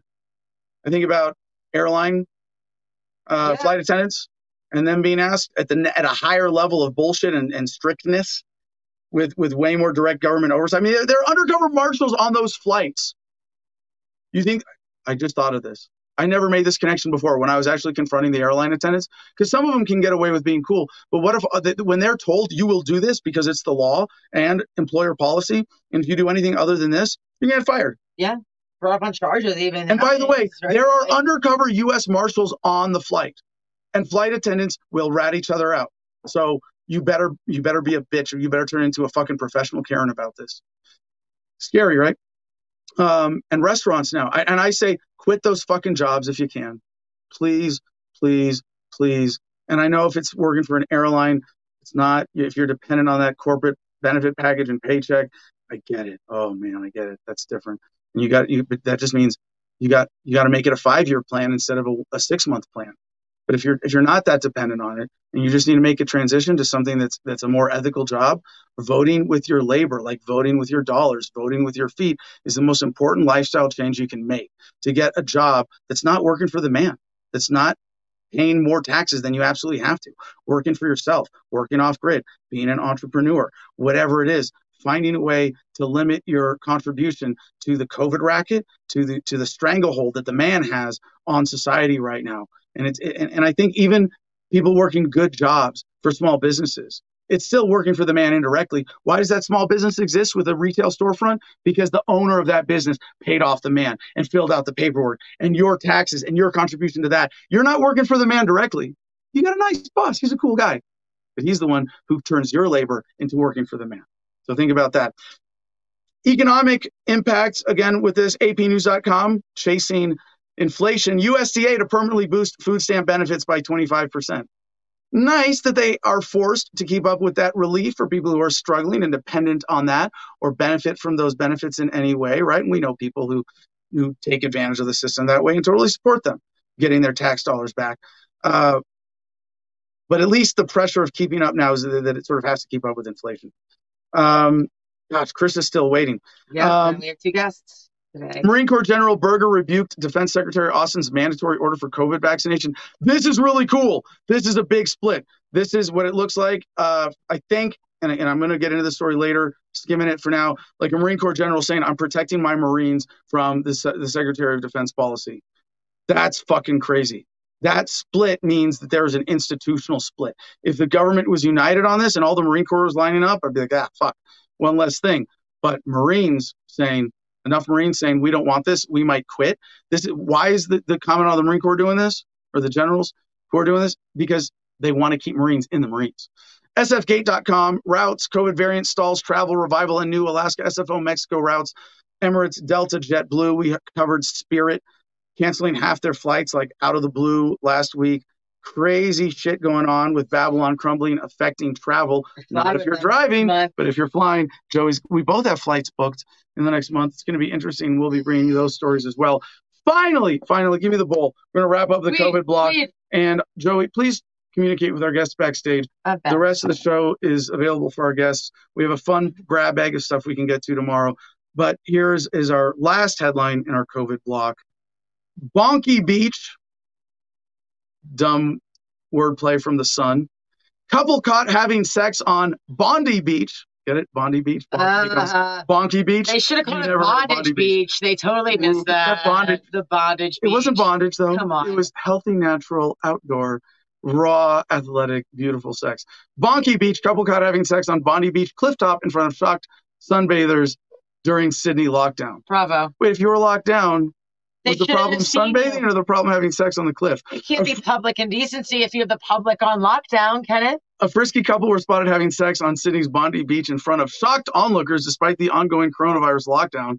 You would think they would have kept their fucking mouths shut, right? Photographer Scott Robinson spotted the pair from the sea as they engaged in their risky X-rated session on the famous beachside cliff top, cliff top, just meters below passersby. And I wonder, maybe the lockdown. Well, if there's passersby, it can't be that much of a lockdown. Yeah. Maybe it's maybe it's one of those lockdowns like no public spaces, but outdoor recreation is okay in Australia. Sure. It could be something like that, and, and we're seeing it through a narrow lens that makes it sound worse. But um, so oh, it's so Bondi local loop. Uh, Scott Robinson, I believe, on on Facebook posted the pictures and said, "So under the restrictions, is this considered outdoor recreation or outdoor exercise. Either way, allowed under COVID lockdown, but not indecency exposure laws in Australia. Because the world makes so much. Smoke, smoke, smoke weed every day. Smoke, smoke, smoke weed every day.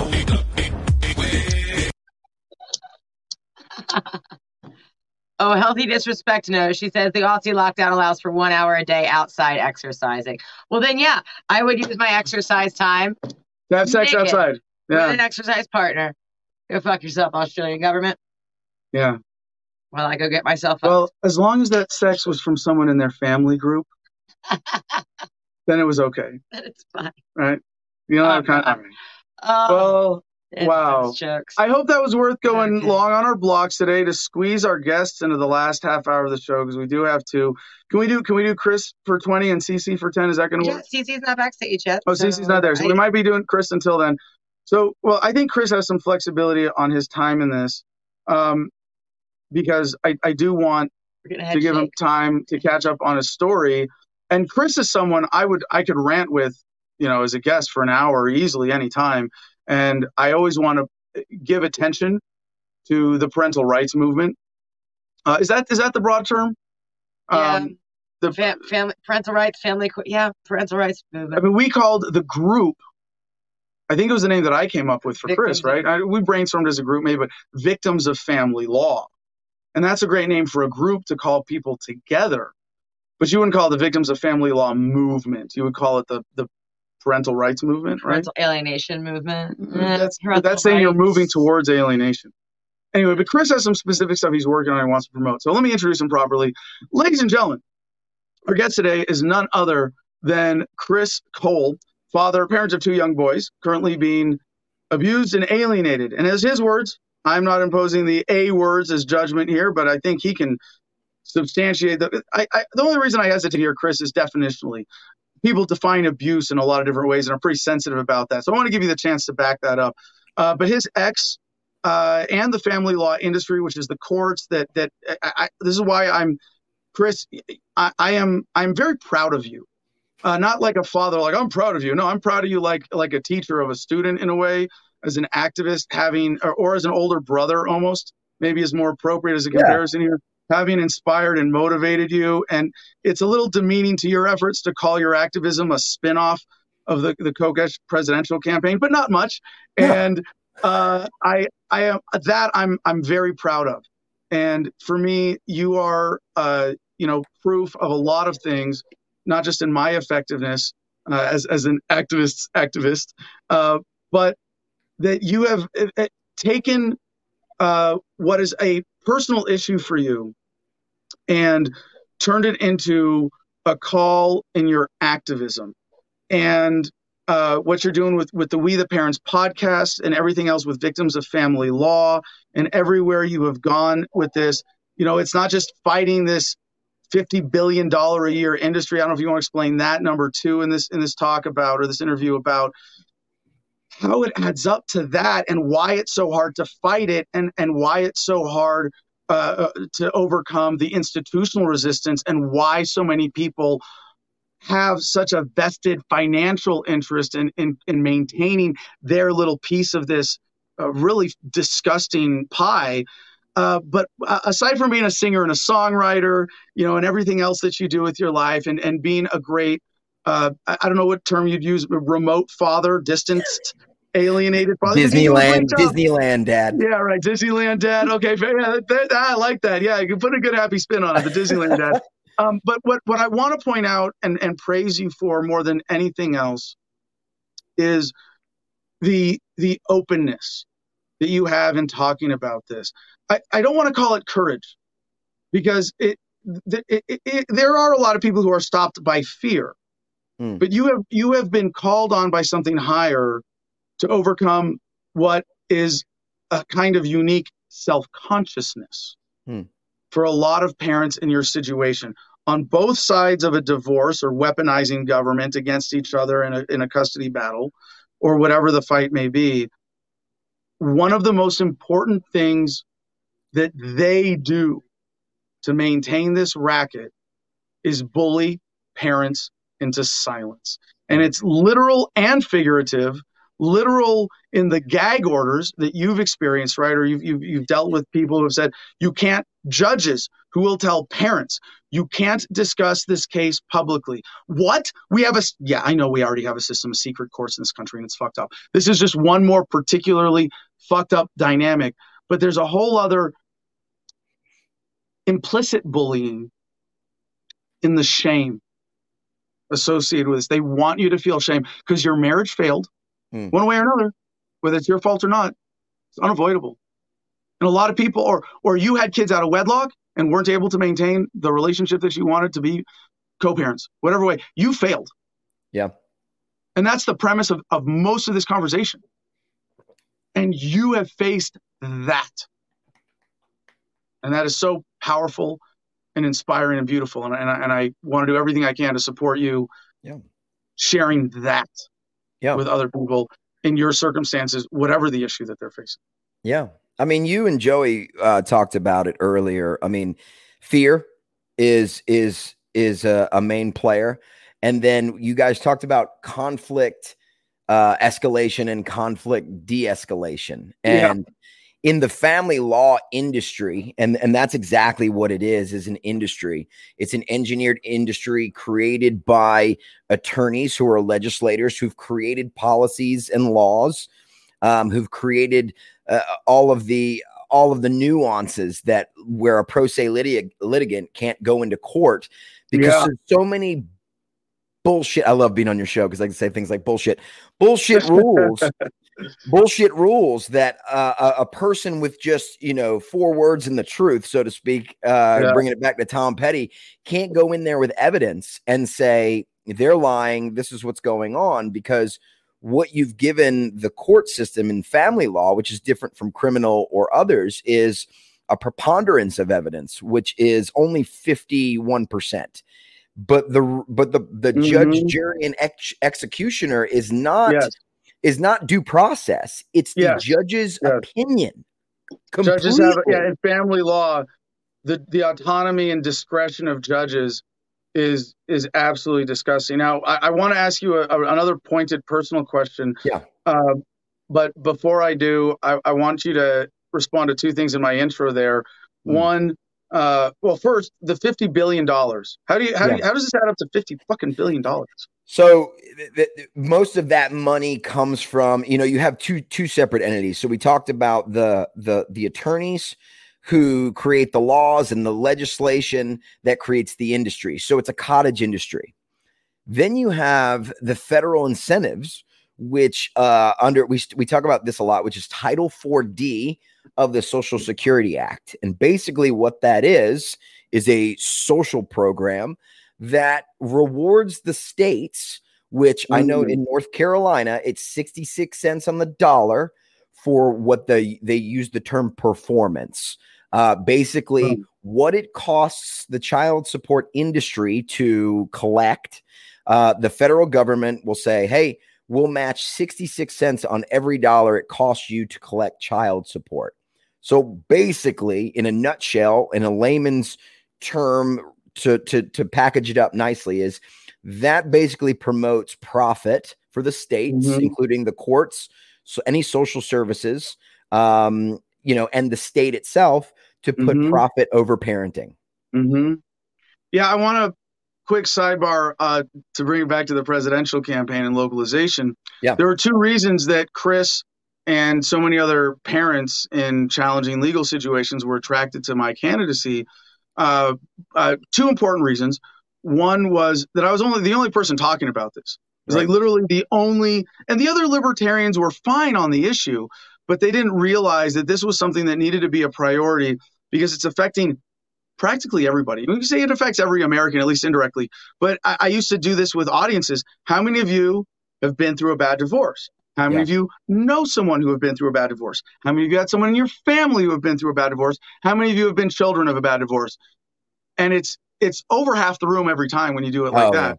Yeah. And then it's the other half of people going, wait, I think I'm kind of, I think I'm like one level family, like my cousin, or you know, so, mm-hmm. or like whatever. Not quite, but like, yeah, it's really every American, and it's one of the most under addressed issues because yeah. of that shame and, and, and fear and guilt associated with it.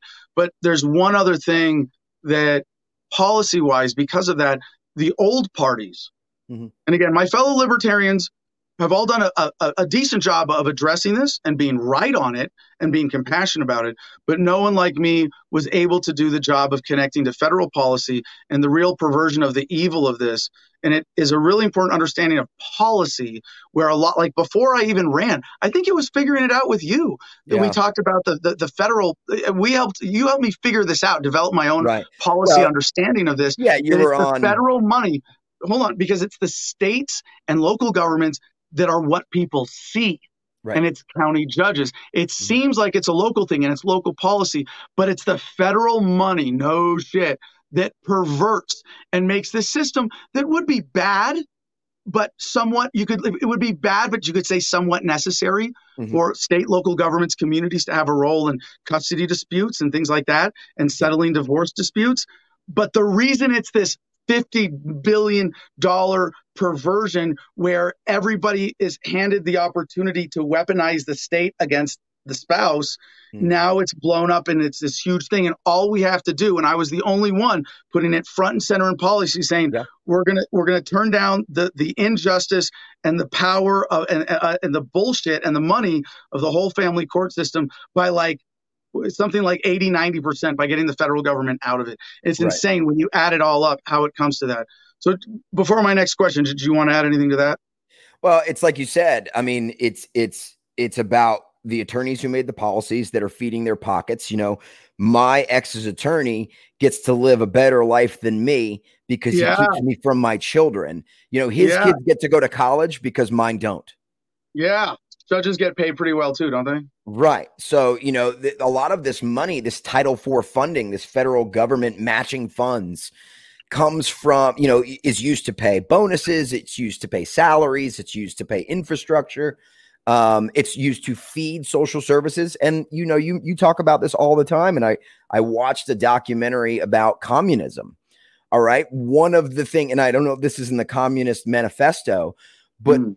one of the keys to promote communism and increase government power. destroy the nuclear family, yes yes removing too. removing Absolutely. masculinity, removing Yeah. fathers, removing creating toxic masculinity through lack of masculinity. yes So all this toxic masculinity that, that all these very far left women's rights uh you know groups are, are talking about was created by the lack of masculinity. Yeah. Now, it's, I think that's very important, and something that that I'd like to say is something I've gradually incorporated into my show as I've become better and more aware of my own divine masculine energy and the ways that it's challenged by government authority and other social bullshit, and wanting to be uh, kind of uh, at least one voice of positivity and reviving. And and and I don't say reviving because really I see this all as you know the human the great human progression, but that, that there is a unique step back that we've experienced Right. in modern bureaucratic society uh, where where modern governments have have directly uh, degraded divine masculinity to make society more compliant. And I know it's not the thrust of what you do, but I, I do appreciate how you have bring that awareness into what you're doing because it's it's just it's especially important as a father to maintain that positive framing and not get sucked into something that compromises that Right. um, and a lot of that being divine masculinity, being a warrior, is, most importantly today means knowing when to de-escalate, when Right. to not confront, when Mhm. to when to love and support and protect and seek harmony. And especially when we're talking about family law conflict and custody issues. Quick comment from YouTube 1054 writes Leave it to government to turn a good idea like protecting kids into a pyramid scheme. It's almost an impressive skill if it weren't so horrific. Yeah, and this connects to all the evils around child sex trafficking and foster homes and so many other sources of, of child abuse in the United States that, that are that are somewhat hidden, at least like kept in the shadows, as opposed to what's sort of obvious of the giant indoctrination centers of government schools. Moose Girl 08 writes, "How old are his kids, Chris?" Uh, they're eight. They're eight and four.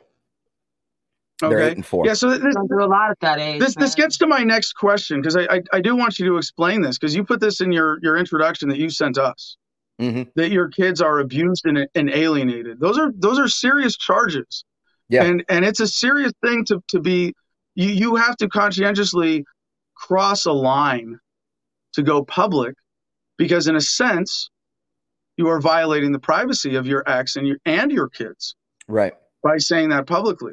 That's a, that's not a heavy decision. So one, so kind of two part question, and then I have I have a really important follow up to this, but two part question here. Uh, can you substantiate that for us, or to what degree would you like to? Sure. And tell us about why you went public with that. because it's Yeah. important because it's important um you know parental alienation is definitely uh, although it's it's disputed by certain groups those two groups being your domestic violence groups and your um, bar association that parental alienation is junk science um, and unfortunately there's an overwhelming amount of decades you know 30 35 years of evidence scientific evidence psychological evidence that shows that there's been a decline in generations through divorce and it's been through the lack of father. You know, we talk about fatherlessness. There is a you want to talk about COVID being a pandemic or an epidemic, fatherlessness should be the number one issue that we're talking about. We're talking about the systematic removal of men and sometimes women, ladies. Joey, I know you know I, I back up good mothers um, who who are are slipping through the cracks, and this yep. and there are toxic. The, the toxic masculinity that we do talk about, the, the real toxic masculinity that exists, is in those family courts where we are still abusing women uh, and mothers. However, you know, statistically, this is an overwhelming father issue. Um, and when you talk about all this, the behavioral, social aspects, you know, the the the prison industrial complex, the the amount of the increase in mental health issues, ADHD, which is uh, you know, Dr. Warren Farrell, who Adam, you and I spoke with, said, you know, you you talked about SSRI medica- medications and children who are more prone to join the military you know all these things that um, having a no no father in the home basically uh, allows the government to shit to to sort of herd children uh, more as sheep and grow them up into the the more uh, let's just call it more conditioned, uh, broken, mentally unstable, unhealthy adults. Um, and what you're seeing, even in my children, you know, they're seeing therapists for things like uh, at one point it was autism, and my kids aren't even on the autism spectrum. Um, d- you know, behavioral defiant disorder, these things that are created um, when when maybe a kid's just trying to show you that he's upset because he knows kids can sense that there's discord in the home. Um, you know, my other son is is apparently been diagnosed with ADHD, which I was unaware of, um, and then made aware of without participating in that diagnosis. Now he's also in therapy for anxiety. None of these courts, none of these attorneys are looking at the science, right? We talk about science, especially with this pandemic. It's it's it's government propagated science versus actual science. Yeah. And what do they do with parental alienation things? Or, well, they discredit you. They say that you must be crazy. You know, the judge told me that I needed a psychiatric eval because mm. of my podcast because wow. I'm they they used her, her mm-hmm. lawyer used the term anti-establishment. Mr. Cole is anti-establishment, and he and he disparages the court might not and respect his mother. and fully submit to the authority yes. of this court. Right. He might not do what I say, so I will use my power to make him submit. Now, yeah. aside from that, I want to get I want to get to a deeper thing. I'm glad you mentioned that he said you're crazy. Uh, I need a uh, psychiatric eval based on a judge's opinion who has he's not an expert. Right. So well no, that to be fair, that's why the judge says I'm not an expert. Let's get an expert opinion in here, but it's yeah. it's weaponized. It's weapanized to, to support thousands of dollars to do this. Yeah. Oh, that too. Uh, yeah. Empty matter. My baby mama takes a third of my income. Not fair for the fathers. So this is the next thing I want to get to here. This because it, it's funny. We, we're, we're we're talking about Joey a little bit with her story, where she's a mother yeah. who was the one working when she had a kid and ended up being sucked into the typical father's role of the victim in family court, not having custody and having to pay uh, the, the father, which is like a bonkers reversal of a trend that you go, well, yeah. that's kind of normal following biology, but you go, okay, well, it makes sense that there would be some reversals in in you know as many cases as there are. Um, but a, a lot of the angst there's plenty of, I mean, man, like you hear about, I know you're working with Cash Jackson and, you know, mad props to him also yeah. for being as open and courageous in that sense as, as you have been. Um, but there's a lot of anger at mm-hmm. the system, but then also at the exes who are using it. And they are weaponizing it. Your ex has weaponized government against yeah. you, Chris, mm-hmm. personally. That's that's a ooh, and and they can use it to ruin your job your other relationships yep. relationships with the rest of your family ruin your income for life a lot of people end up geogra- physically restricted coming out of those things right for a lot of different reasons financially legally custody logistics what have you and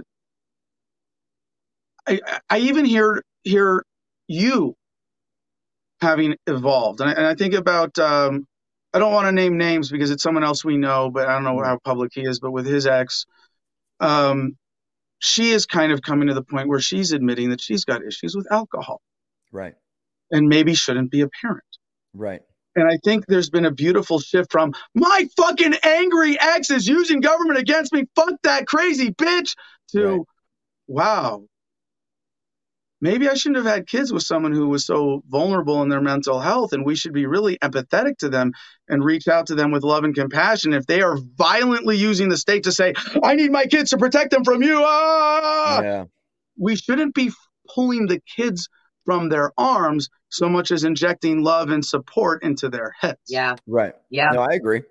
I agree. But the problem is the system doesn't recognize uh, what needs to be addressed. What they do, they're they're they live in their little bubble in these Oh, court no, I'm not saying you. Yeah, you have to go outside the system. You have to go Yeah. to the community and, and, and sort of then navigate the system with this.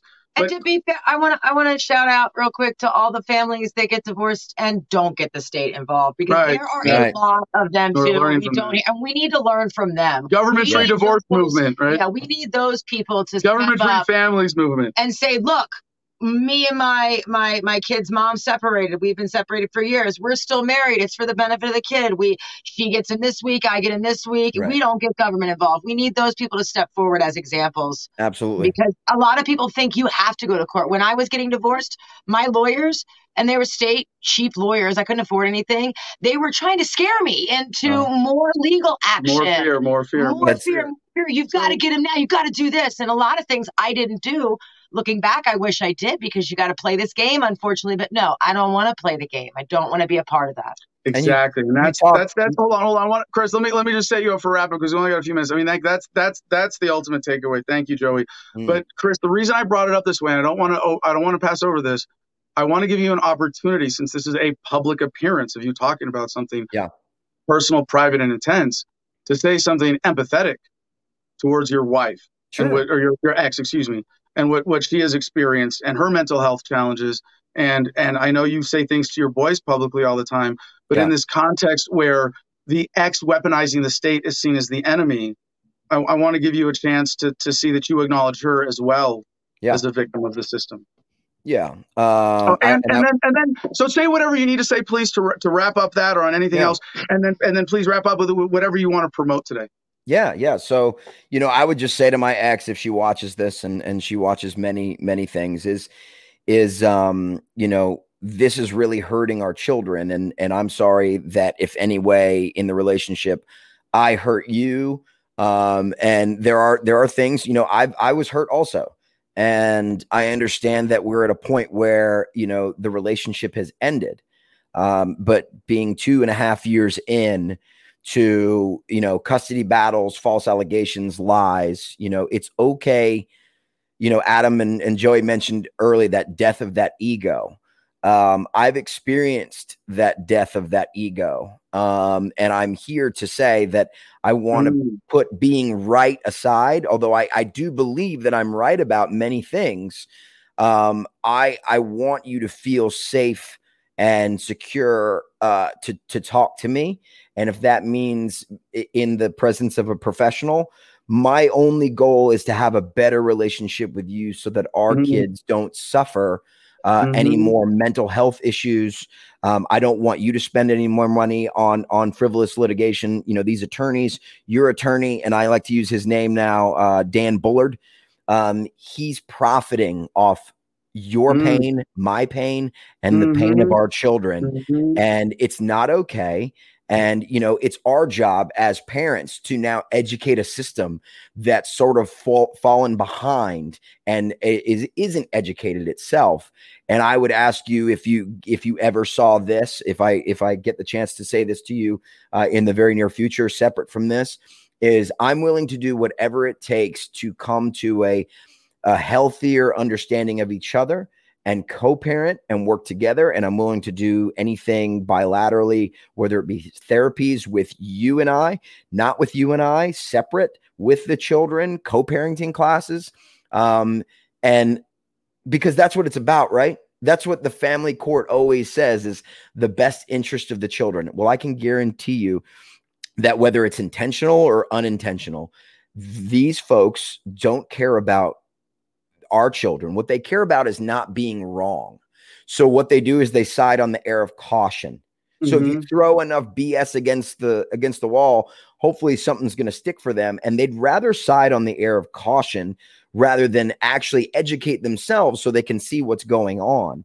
So if there's allegations of of things, then what they're going to do is they're going to go, "Oh, okay, well that they kid might get hurt, but not on my watch." So, you know what I mean? Cuz it's really all about them and their ego and they Mm. don't want something to happen to our kids based on their decision. But they if they really cared, if they really cared, they would listen to not only you, they'd listen to those kids and they listen to me. Uh, and they'd educate themselves as I have. So thank you for that.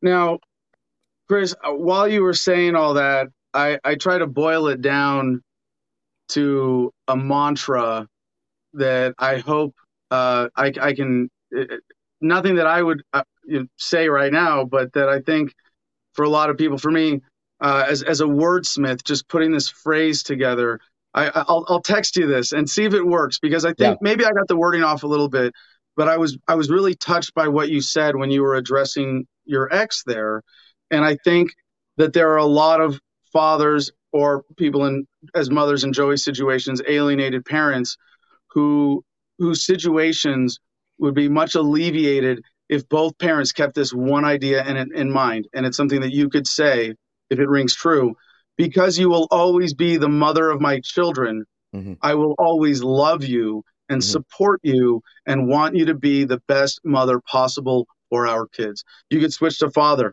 because you will always be the father of my children. Same effect. But Yeah. for for for divorced parents to have a mantra perhaps might be helpful to affirm that positive, loving co-parenting. What am I talking about? You've Yeah. read books on this shit. There are probably Right. better mantras out there, but that's what it boiled down to for me. And I, I wish my parents, because I'm I'm I'm the one who's the child of a, a nasty divorce. Um, Yeah. I was ten, my brother was eight, and that's about the worst age, uh, you know, psychologically Sure. uh, for kids to go through that. Um, so I, I hope that, that that helps, you know, because you will always be the mother of my children. I will always love you Mhm. and support you and want you to be the best mother possible for our kids. You think that rings true for you and a lot of other dads in your situation? Yeah, and and again, like you guys talked about earlier in a separate separate subject, it's it's got to be the death of that ego, Yeah. and and it's got to be the willingness to say, you know what, I screwed up too, but I love my Ooh. children Yeah. more than I want to be right.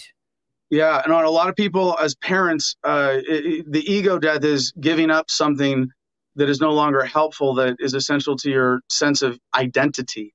Right. and you have to give up that identity as a member of a nuclear family if you've decided to go that way and and i mean i've been through enough bad breakups to know the psychological dynamics and i can't imagine if you've been married to someone for a decade and had kids with them how much of that is a part of you Yeah, that when the divorce happens and the conflict starts and the custody battle starts you are both now immediately post trauma hmm right of that mm-hmm. identity trauma maybe there's mm-hmm. no eh, maybe there's no violence maybe there's no actual like manifest trauma but it's a traumatic psychological experience Yeah. to end a 10 year marriage there's Yeah. no way around it right, Right. and then and then to continue to fight each other once you've Yeah. decided to dissolve that relationship. and then you don't It's a- heal and it's then the state is offering itself as the weapon to use against the other and you keep fighting and then you don't Right. heal and then Right. your children are raised in a conflict based environment and, and, I think that has deeply scarred me as well in a way that I'm,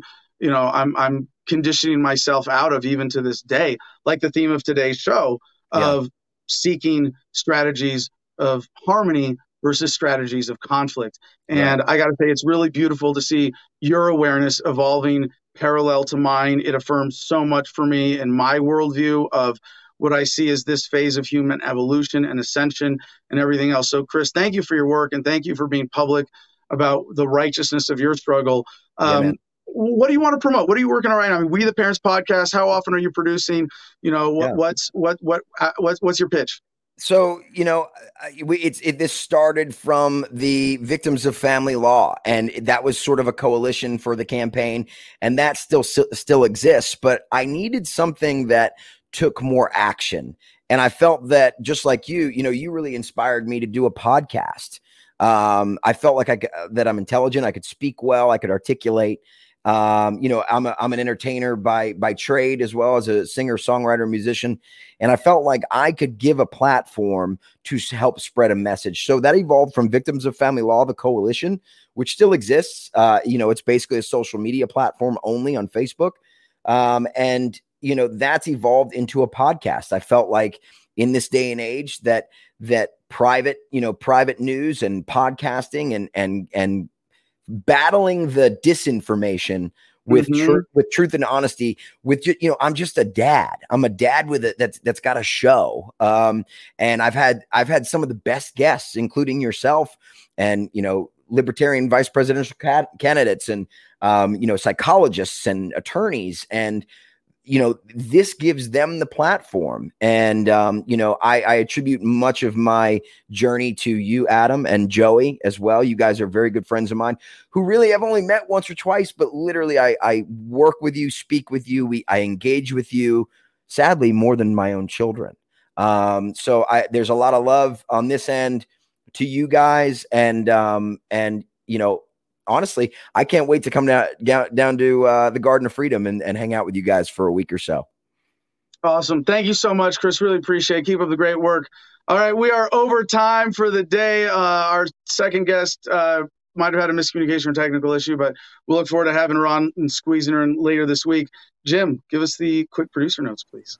What's going on? Hope you enjoyed the show, everybody. You can find the links that we didn't get to at t.me forward slash Adam versus Man. Everything else is patreon.com forward slash Adam versus Man, Instagram at the Garden of Freedom, homefrontbattlebuddies.com, the crypto, the number six.com, and gogreenenergyonline.com. Click all those websites, but today do them in reverse order. Have a good day, everybody.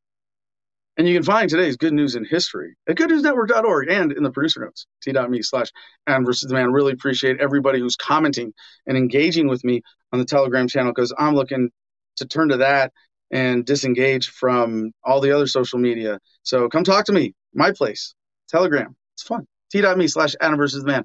Possibly the future of social media. Wow, peace and love, y'all. Choose happiness and be excellent.